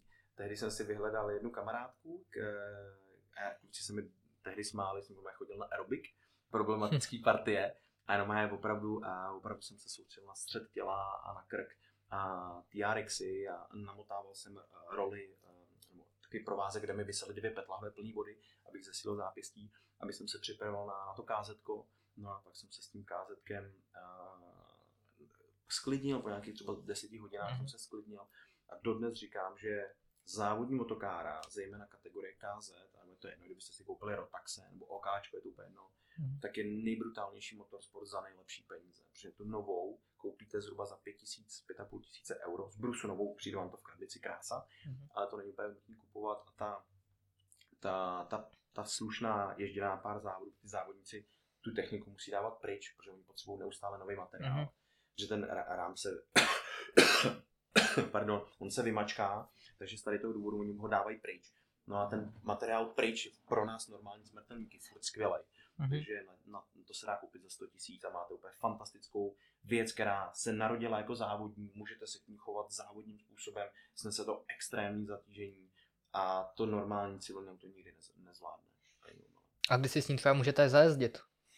Těch variant je hrozně moc, tak um, některý kluci, kteří se s ním učí, začínají na nějakém letišti, blízko domova, ale asi to nejsnažší je kart, kart centrum v Chebu, kde vlastně je možnost ve všední dny a o víkendy tam jet, s tím, že oni tu hodinu mají rozdělenou mezi půjčovnou a právě závodní motokáry. Nebo se vypisují tréninkové dny, tak v Chebu, ve Vysokém mítě, vypisuje to i autodrom v Písku. Jak to mám daleko do Třince, tak nedokážu říct, ale myslím, že něco dělá i Třinec, takže no má okruhy dělají takovýhle otevřený, otevřený dny. Ještě tu mám eh, sekci veteránů a sportovní mhm. jízda. Uh, jste toho názoru, že by veterán měl jako stát a tak se jako by opečovávaný nebo jezdit? Určitě jezdit. Jezdit. A mhm. já, já uznávám a, a s věkem trošku měním ten názor. Já jednoznačně, když vidím auto, tak má jezdit. Mhm. Ale taky tím, že mám Focuse RS a už je to prostě ikona mezi prostě autama, pro mě auto, který jako poslední vypadalo jako VRCčko, že dneska, když si vezmu třeba Yarise GR, nádherný auto, to strašně se mi líbí, a vezmu si Yarise GR a porovnám ho s Yarisem VRC, tak to jsou dvě úplně odlišné auta. Ten Yaris VRC je okřídlený, má tam nádechy do té hybridní jednotky, je, má úplně jiný rake, to znamená sklon mm. přední a zadní, eh, úplně jiný auto. Ale to VRC, toho Focuse v roce 2002 vypadalo stejně jako ten Focus mm. RS. Takže já vždycky říkám jezděte, ale s časem už to trošku ubírám a říkám, už není potřeba nutně jezdit všude s tím autem. A, ale čeho jsem opravdu velký nepřítel je, a sbírky aut, prostě teď si trošku rejpnu třeba Engine Fund, to já úplně nechápu, tady to prostě sbírání aut, uh-huh. pak ty auta jsou chudáci, stojí tam někde v nějakých kojích, byť to tam krásný, mě srdce krvácí, tady to. Já jako, já s tím to, že ten člověk má nějakou sbírku, ale pro boha aspoň sedněte do těch aut a jděte uh-huh. se s ním projet, protože když ne, tak mi to vlastně připomíná jednoho, jednoho známého, který mi nabít, hele, já ti půjčím auta, můžeš se v nich svést, ale problém, aby jsme je vůbec uvedli do pohybu. To znamená vyměnit třeba čerpadlo v nádrži, vyměnit nějaký hadice, jestli z toho neteče benzín a tak dále, že to auto uvést do pohybu je strašně těžký. Paradoxně ten člověk neměl jen tak problém to auto půjčit, bavím se třeba Lamborghini Diablo, ale problém je, jako, abych ti vůbec jako dal, aby vůbec jako jelo. Mě, mě, on říkal, mě nevadí, já ti půjčím na tu okresku, klidně jeď, není pojištěný, jo, je to když tak tvoje riziko, ale to mi nevadí. Ale problém je, vůbec dostaneme do pohybu. Takže já mám takovou teorii, že normálně fungující člověk, mm-hmm. podnikatel, ujezdí pět aut, jedno pro ženu, s kterou je který nějaký rodinný dodávku, kterou potřebuje nějaký na, na pohyb materiálu, protože děláme akce na okruzích, takže potřebujeme přemístěvat, přemístěvat věci. Pak mám nějakou střelu, to je pro mě třeba ten, to KZ, motokára, pro někoho to je třeba, nevím, nejostřejší Porsche GT3. Pak potřebuješ nějakou prostě vintage radost, protože uh, to je třeba pro mě Focus RS, pro někoho je to stará 911. A pátý auto, to je pro někoho ten extrémní supersport typu prostě Ferrari, Lamborghini. A podle mm-hmm. mě, já, když vezmu svůj čas, abych ujezdil tady těch, jedno teda jezdí moje žena, abych ujezdil ty čtyři auta, to, to bych nedělal nic jiného. Takže mhm. nedokážu představit, že mám 30 uh, aut, aut, sbírku od 30 autech a ještě bych to všechno stihl mm-hmm. objezdit vůbec. A nemám to rád tady to, mám radši, to jezdí. Jaký veterán by byl třeba vhodný na tu sportovní jízdu? Je jasný, že třeba, no jasný, Úplně, úplně tak třeba po, v Porsche to půjde, že určitě v té 911. Upravit pedály a půjde. Ve Ferrari to taky půjde ve všech. Ale co třeba na to nějaká stará Škodovka, třeba ta 124 nebo nějaký žigulík. Ale to se mi připomněl. Eh, jeden klient, Kuba, Mhm. má Žigula.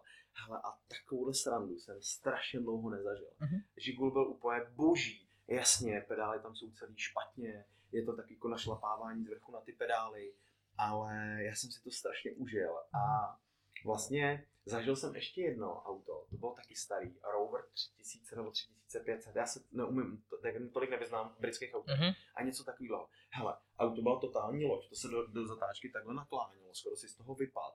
Ale to byla taková sranda s tím autem. Mhm. A jakým způsobem to chodilo smykem do zatáčky, jenom na ubrání plynu, na nabrždění. To byla skvělá věc, takže je to vlastně úplně jedno. A vlastně já bych to vzal paušálně.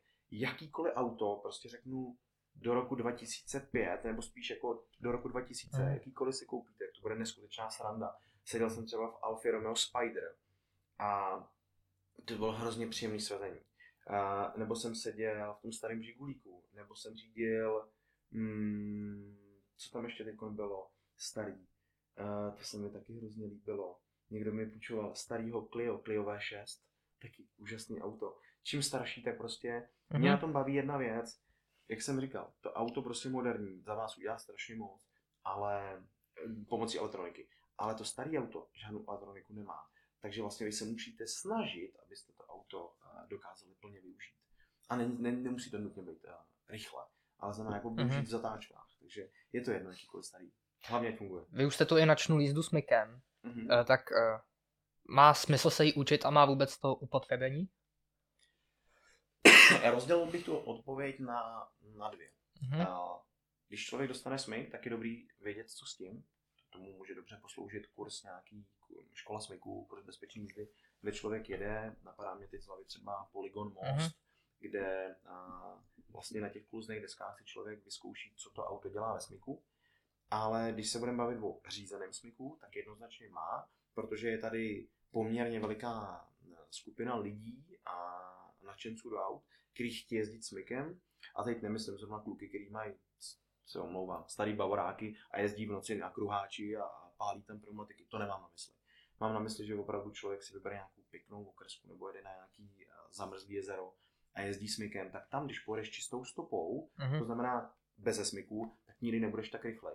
Ty vlastně to auto dopředu, do té zatáčky musíš přivést smykem. Takže ano, má to smysl.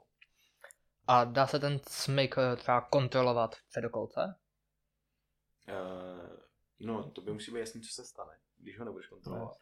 to znamená, bude to uh, kolostřešní kombinace, ale samozřejmě, že dá, akorát je ten, ten princip trošku jiný. To znamená, tak jak za, zachází se zrokolkou, je jiný Mhm. chování ve smyku s předokolkou. Já mám konkrétní příklad, když ti ten zadek auta s předokolkou, předokolce v zatáčce ujede moc, tak to, co by tě v zadokolce pohřbilo při dání plynu, tak tady tě za ten, za ten čumák auta to vytáhne z toho smyku. Takže je to diametrálně odlišný chování k tomu autu, ale jde to, jde to úplně bez problémů. Jde jezdit smykem předokolkou. A jo, eh, třeba kdyby se někdo chtěl starat víc o tu bezpečnost té sportovní jízdě, jak je to třeba eh, zákon versus čtyřbodový pásy. Já jsem na to hledal nějaké jako vyjádření a nikde jsem to nenašel. Výborný dotaz. A tak uh, asi by bylo špatně, kdyby z mý pozice řekl, jo, jděte a namontujte si tam čtyřbodový pásy. Mhm. Spousta těch, uh, teď jsem chtěl říct dílů, ale mám na mysli, uh, řeknu ty pásy. Spousta těch pásů vůbec Mhm. nemá homologaci do silničního provozu. Ale zároveň dělají se jak skořepinové sedačky, dělají se i pásy, které mají homologaci. Dám příklad, když se podíváš na Porsche 911 GT3, tak Porsche jenom je aut, samo příplatkový výbavě má Mhm. uh, skořepinový, skořepinový sedačky a vícebodový pásy, šestibodový. Takže to je normálně regulárně navíc, ale ten výrobce má homologaci pro silniční provoz. To, že někdo půjde, něco si koupí na internetu, dá si to do auta, automaticky neznamená, že to je nějaká vyhlasná značka, že to má homologaci. Stejně tak je to se sedačkama. Ne, ne třeba, dám příklad, Recaro. Mhm. Recaro nemá všechny sedačky homologované do silničního provozu, ale má třeba, jestli se nepletu, pole position, který má takzvanou homologaci ABE a to doma si namontuješ do, do auta a můžeš s tím jezdit. A co se týče volantů, tak takhle úplně v tom zběhle nejsem moc, protože vím, že spousta kluků si tam dává Mhm. uh, nábů a prosazený volant, aby se jim sedělo líp, protože prostě v tom originálním sedí na dlouhé ruce, ale spousta těch, těch, těch prvků nemá homologaci, takže je to na jejich riziko. A otázka, Mhm. jak se k tomu postaví pojišťovna. A co třeba říkáte na řízení v rukavicích? A tak díky za tenhle dotaz. Já jsem absolutní odpůrce jí- jízdy Mhm. v rukavicích. Uh, protože podle mě jízda v rukavicích, bavíme se samozřejmě v autě, takový ty kožený, Mhm. ale jako takový ty vintage uh, polní, Jasné. tak to jsem absolutní odpůrce. To, čeho nejsem odpůrce, když člověk jde na závodní motokáře nebo v závodním autě, třeba když člověk jde mistrovství republiky v rally, tak tam musí, tě ani nepustí jinak, že když nemáš mhm. rukavice a, a kontrolou homologaci těch rukavic, mimochodem při technické přejímce. Takže na, ty v normálním provozu, když se na, budu se bavit o té první části, máš takový ty kožený Mhm. uh, s tou síťkou, blablabla tak uh, já jsem absolutní odpůrce toho, protože dost často mi klienti říkají, mi se potí ruce a já říkám, tak ať se vám nepotí. No já potřebuji ty rukavice, říkám, tak jezděte tak dlouho, že se vám nebudou potit ruce. A oni, a to je blbost. A říkám, ne. To, že se vám potí ruce, je překrývání problému. Vy jste nervózní ve své hlavě, držíte vlamy křečovitě pravděpodobně a tahle sekvence věcí je, jakoby, vede k tomu, že se vám potí ruce. To není jako jen tak z dlouhých chvíli, nebo co pak se vám teď potí ruce. Ne. To je nějaká sekvence chemických procesů ve vás na základě toho, jak jedete. Takže když budete jezdit, jezdit, jezdím si taky potili ruce Mhm. A postupem času, když člověk se odjezdí určitý objem kilometrů, a bavíme se samozřejmě roky, bavíme se to, že ten člověk, tím, že jsem měl to obrovský štěstí, že jsem se v relativně raném věku dostal na závodní okruhy, tak jsem měl možnost trénovat na limitu poměrně často. A když tady ten objem kilometrů plus uh, ten trénink na limitu a za limitem auta Mhm. dáte dohromady, tak jednoho dne se probudíte a ty ruce se vám prostě nepotí. Takže já jsem absolutně odpůrce toho, protože já nemám takový cit v těch rukavicích, ale když to ten klient má, já mu to zakazovat nebudu, ale mně to přijde hloupost. Mhm. A co se týče, co se týče a, takže tady v tom, tady v tom, té oblasti nedokážu poradit, nemám to vyzkoušený. Ale co se týče závodních rukavic, tak vždycky záleží, co držíš vlastně za volant. Když budeš držet nějaký semišovej v, v rally autě, tak Mhm. použiješ nějaký rukavice, ale když třeba vezmu a, třeba motokáru, tak tam bys potřeboval nějaký rukavice, které jsou pogumované, aby si ten volant dobře držel. Takže záleží. Ale mm, asi bych eh, doporučil, eh, ať si lidi koupí ty, který mají švy na venek, že nejsou vevnitř, je to příjemnější. A mě vždycky fungovalo, že tady je suchý zip kolem zápěstí, ne takový jenom opřítí na gumu, protože to mi mám pocit, že vždycky trošku sjíždělo z ruky, takže vždycky jsem měl radši, že jsem tam měl suchý zip. Mám tu ještě téma autoškol. Mhm. Uh, co se podle vás třeba v autoškolách učí špatně? A než odpovím na tu otázku, tak to Mhm. vezmu trošku ze šířky, jak já to vidím. já jsem měl to štěstí, že mi přišel na, na coaching jeden, a jeden autoškolák uh, ze Slovenska. A byl to hrozně fajn chlap a jsme se bavili. A vlastně já se tak trošku zastanu instruktorů v autoškole. Já totiž vím, že v Čechách je rozvinutý názor, že v autoškolách je to vlastně jenom o tom, jak tě dostat k řidičáků a že tam vlastně tě nenaučí vůbec nic. Já se jich trošku zastanu. Um, kolik instruktorů si myslíš, že absolvovali někdy nějaký jízdy úplně na limitu, na závodním okruhu a že fakt mohli ovládat nějakou ostrou za rukou? Myslíš, že bylo hodně? Moc jich asi nebylo. nebylo. Tak. A kde se to měli naučit, jak ovládat volant? Kde se měli naučit, jak koukat? Protože neměli tu možnost. Takže já z tady toho důvodu jich trošku zastávám, protože neměli třeba takovou šanci Mhm. oproti ostatním, nebo nám instruktorů, který, který se věnuje sportovní jízdě. Ale na druhou stranu to nic není na tom, že můžou přijít k nám na coaching a my jim to můžeme pomoct naučit pomoct předat, aby to mohli učit dál. Ale to, co v autoškole vidím nejčastěji, co je problém, Mhm. tak mě bytostně vadí, že je to dneska takový sprint od vstupu do autoškoly a hlavně, ať mám řidičák. A to, co je mezi tím, mě moc jako nezajímá.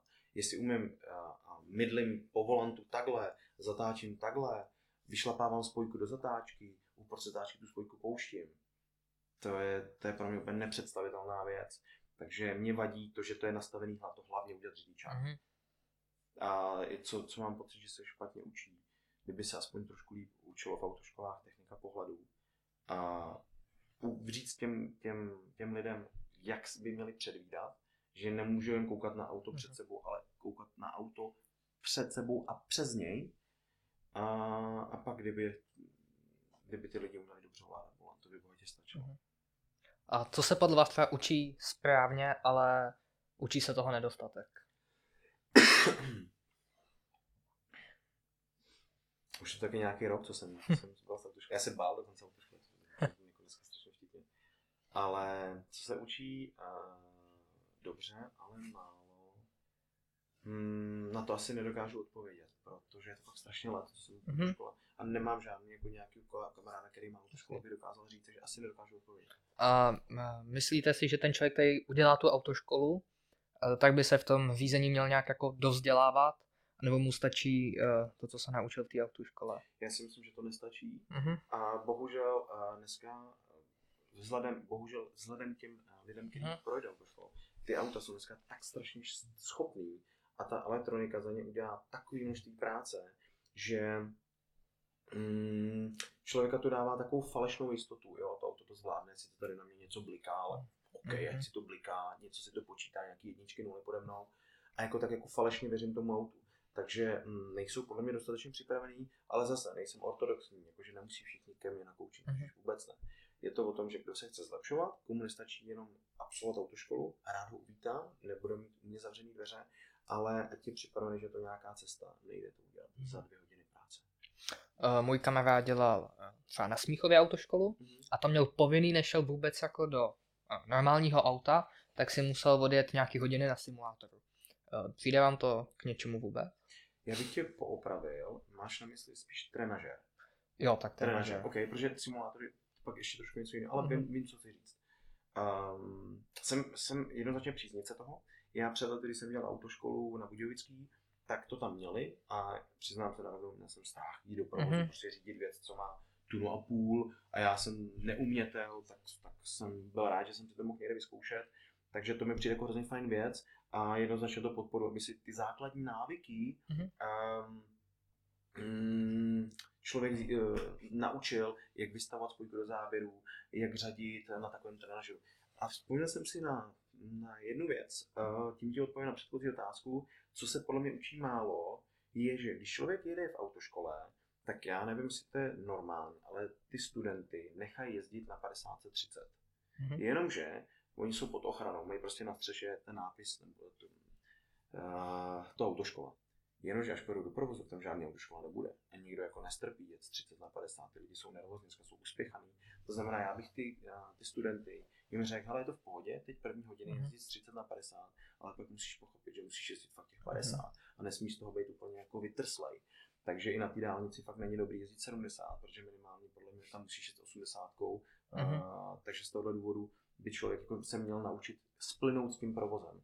A bylo by dobrý, kdyby ty lidi od naučili používat telefon za volantem. To určitě. No tak v autoškole se ani nedovolí To vytáhnout jasně. to, to. A on pak těm není Je to fakt školách, taková tak věc. to člověk to musí- to jako taky občas, to, eh, taky občas eh, to dělám, ale snažím se to minimalizovat, protože to je dost nebezpečné. Jo, ještě k tomu trenažeru. Na druhou stranu některé autoškoly mají svoje cvičiště. Mhm. Tak To je To je asi super, lepší, To je ještě než... lepší varianta. To je jako, jasně, to mě nenapadlo. Jestli mají nějakou svoji plochu, Mhm. kuželky, kde si to člověk může Mhm. zkoušet, tak jednoznačně souhlasím. To je. A když jsem tu mluvil o simulátoru, tak jak je teda rozdíl mezi tím simulátorem a tím trenažérem? Ten trenažér je tam o to, Mhm. aby si člověk vyzkoušel základní ovládání auta.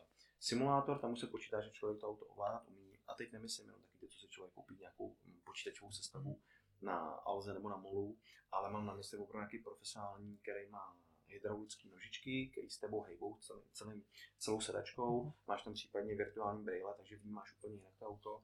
A to je třeba věc, která já takhle beru klienty na, na coaching do příbramy, na simulátor a zase jsme u toho, aby ten člověk nešel do rizika a ne, necítí se na to, aby jsme trénovali jízdu na sněhu, tak já ho nejdřív vezmu na simulátor. Takže simulátor je věc, kde si můžeš v reálný, poměrně jako dost reálných podmínkách vyzkoušet ovládání auta eh, na nějakých tratích, protože Mhm. jestli jsem tu trenážer, tam je nějaký mod, kde ti nastaví město a kroužíš po městě. Ale simulátor tam si nastaví třeba nějakou rally zkoušku nebo nějaký okruh a můžeš třeba autodrom most pilovat v tom autě, pokud ta hra to nabízí, ve tvém Mhm. autě, který máš, takže tam se bavíme o úplně jako jiných možnostech simulátoru. A za mě je simulátor skvělá věc. I kolikrát klientům říkám, jestli tuhle možnost máte, máte kamaráda, jděte se k ním jenom občas svést, jenom ať prostě udržíte, Mhm. udržíte ty svoje, ty svoje schopnosti permanenci. A jeden závodník, s kterým jsem nedávno jel rally jako spolujezdec, tak já jsem mu říkal, Davide, já chápu, že testování v Lanceru Evo 9 v závodním je fakt drahá sranda na kilometr, tak si aspoň sedni na ten simulátor, který máš doma a udržuj si ty dovednosti, aby až přijedeme na to rally, abys prostě byl, byl v zápřehu. Mám tu nějaké otázky na závěr. Mhm. Um, vy jste viděl, co to bylo? To byl uh, Fiat eh, Maluch, to měl tu, Jo, jo, jo. to jo. mělo motor z Kawasaki, což je Aha. vlastně uh, motorkový Mhm. motor. Je tam nějaký rozdíl třeba ve ovládání toho auta? Myslíš konkrétně, jestli ten motor to mění, nebo ten maluch samozřejmě? Uh, ten motor. Ten motor jednoznačně. A Tak uh, Maluch váží pár kilo a je to jasně, malička. Toho odneseš To je úplně něco jiného. A, a bylo to naprosto skvělá zkušenost. A já můžu říct, že to ovládání je jiný, protože ten motor má pomyslný dva režimy. Do nějakých otáček, já si to z hlavy nepamatuju, Mhm. mm-hmm. nejede, ten motor fakt je úplně mrtvej. A v jednu chvilku se to splaší a ten motor letí do omezovače, jak, jak, jak splašený. Takže a člověk vlastně potřebuje je neustále motor držet v tom silném powerbanku. Mhm. Takže to je trošku kumšt, protože si do toho člověk musí řadit a musí počítat, že když se dostane pod ten silný powerband a je třeba v zatáčce a nevychází mu to mít tam radši dvojku, ale mám to skoro v omezovači nebo trojku a mám to pod tím powerbandem, tak co s tím? Tak ale pak člověk musí připadat, že tam dechá tu trojku, tak jednu chvilku se mu ten motor takzvaně jako nadechne. Víte, to trošku jako blbý, blbý Mhm. výraz pro to, ale prostě dostane, aby to bylo přesný, dostane se těch silných otáček a když se to zrovna stane v té zatáčce někde uprostřed, tak musím být připravený reagovat na smyk, protože je to dost náhlý. Takže ano, chce to Mhm. trošku jiný styl. Oproti třeba, ono je to atmosféricky plněný motor, takže když dám třeba do porovnání Subaru BRZ, to je taky atmosféricky plněný motor. Ale ta továrna takovýhle auto nemůže nikdy vypustit eh, s charakteristikou, jako má ten motor Kawasaki eh, v tom Maluchovi. To znamená, to BRZ, ač je atmosférický, tak má poměrně pozvolný a nástup výkonu. Ten Maluch to bylo nic, nic, nic a pak se to úplně zblázní. To nejde pustit na silnici tady to. Takže je, chce to hodně rychlý ruce. Policie České republiky uh, si koupila, nebo dostala uh, výkonný auto, a teďka nevím přesně, jaký to je. Právě dostali. Uh, údajně to mají na honění pirátů po silnicích. Uh, myslíte si, že jsou vůbec schopní to využít? Nebo tam do toho auta vůbec jako zalíst tou výstrojí?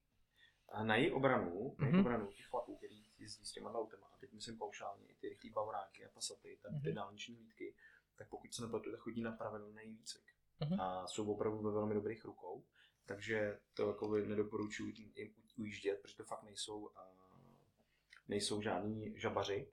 A já si myslím, že i dneska ten, ten policijní super, i ten bavorák, co mají, bohatě tady na to stačí. Mhm. Protože jako já, já nevidím důvod, proč takovýhle Ferrari kupovat, protože byť o tom nemám úplně nastudováno, nevím, jaký Mhm. je rajon, nebo respektive ten, uh, ten rádius, kterým operujou, ale kolikrát, si, jako když si člověk položí otázku, kolikrát skutečně ten člověk má tak silný auto a chce ujíždět za rok.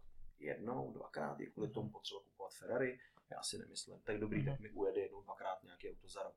Ale většinou, v většině případů ten super je tak strašně silný a vlastně to rychlé auto zbrzdí ten provoz, že si nedokážu představit nějakou honíčku v Čechách, kde opravdu by ten super s bavorákem nestačil. Mhm. Uh, kdybyste se měl vybrat jedno auto, které byste měl mít do konce života, jaký by to bylo?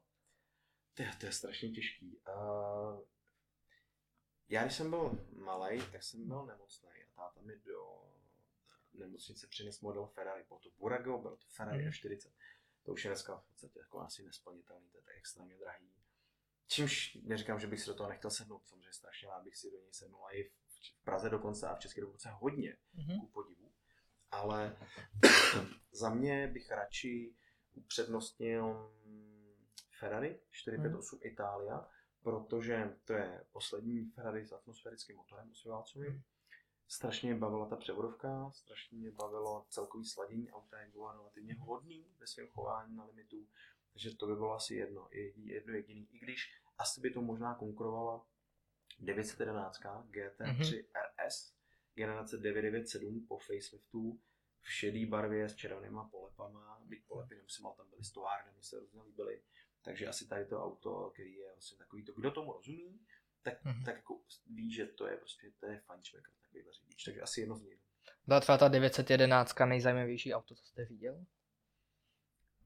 A, a, a, No, a jaký No, bylo to přesně. nejzajímavější? V- úplně nejzajímavější, tak to, to vím úplně přesně. To vím, uh, protože ať člověk chce nebo nechce, tak Mhm. já radši řeknu jednu důležitou věc.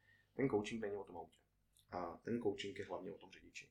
A mě baví progres řidiče. Sledovat to, jak kolikrát mám uložený čísla na ty klienty a mám tam původně auta. Já to ještě nespřemazal. Oni už mě mají třeba třetí auto od té doby, ale vždycky mi baví ten klient. Ale nejde nevidět to auto. Mhm. Samozřejmě, když je sportovní, je to příjemnější, ale není to podmínkou. No a z těch sportovnějších mýmu srdci je strašně blízký Ferrari. Mě prostě ty emoce, které to Mhm. vyzařuje, jsou hrozně blízký. A já beru jako pomyslně jakoby zadosti učinění, že po těch sedmi letech, co děláme coaching, se mi sám od sebe ozval klient a byl taky vtipný. Napsal mi, vůbec to nevypadalo eh, nějak zvláštně, uh, já mám F, říkám, Fabie, Felicie, F-Type, Ferrari, já nevěděl. No a přijel jsem na coaching a tam byla 488 GTB, a krás, kráska v červené barvě a klient jednu chvilku chtěl ode mě, abych mu některé věci ukázal.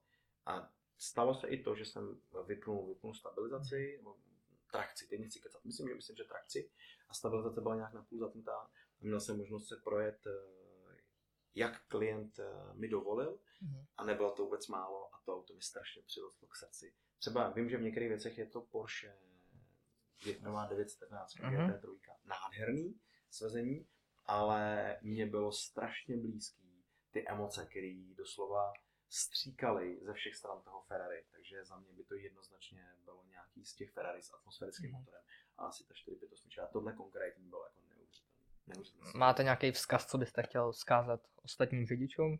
Třeba jak v té sportovní jízdě, tak to může být i v normálním provozu. V normálním provozu uh, asi bych začal, buďte ohleduplný k sobě. Buďte Mhm. ohleduplný, že ne všichni jsou zkušení za volantem a taky občas uh, začnu troubit, že už mi ty lidi pijou krev, ale snažit se prostě udržet ty nervy na úzdě a být ohleduplný a pochopit, že někdo třeba může udělat chybu.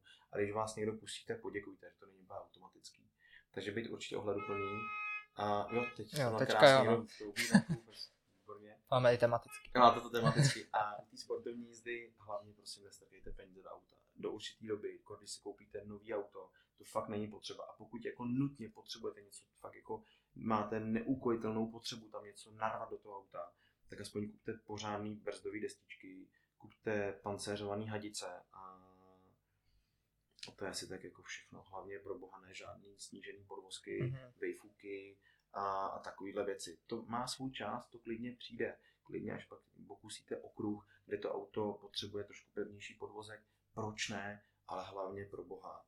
A nedávejte peníze jako v první chvíli do auta, protože co mě vždycky udělá, co mě, z čeho jsem vždycky hrozně smutný, Mhm. když ten klient mi řekne, no jo Petře, ale ten coaching u tebe stojí 5000 na dvě hodiny. A já řeknu, OK, kolik stálo tvoje auto? Půl milionu. Kolik si na ně narval do úprav? To se většinou ty lidi jako strašně rádi pochlubí. O 150 tisíc. A řeknu, OK, a kolik si dal do sebe? Tady ti přijde 5 tisíc do sebe. To není dobře, ty to platíš mě, ale dostaneš protihodnotu, ty znalosti v hodnotě 5 tisíc. Ty, teď si skoupil auto za 500, na- narval do ní 600 pade a 600 pade versus 5 tisíc, nepřijde ti to nepoměr? Jo, takže málo kdy se s tím setkává, no, o- občas se to stane u těch klientů, ale většinou ty klienti už dopředu ví, že něco to bude stát. Ale ty nejlepší, ty klienti, který mám nejlepší a který dlouhodobě vidím, že dělají největší pokrok, jsou ty, který vlastně to auto upravou buď vůbec, anebo minimálně. Takže neupravujte auta. Mhm. Do určité doby vůbec nešajte do nich. Můžete to jenom poškodit. Mhm. Restaurací. Tak děkuji, že jste dorazil do podcastu. Přeju hodně úspěchu vám, tak jak vašim klientům. A mějte se hezky. Děkuji Zdendo, já bych no, ještě řekl jako na závěr, že mě to hrozně potěšilo, že jste mě pozvali, protože a už jsme se bavili a dopředu, že, by, že bych přišel a teď vidím ty otázky, které jsou perfektně připravené, tak klobouk dolů, jak to máte nachystaný, takže za mě to byl určitě perfektně strávený čas. Děkujeme moc. Naschledanou. Hezký den.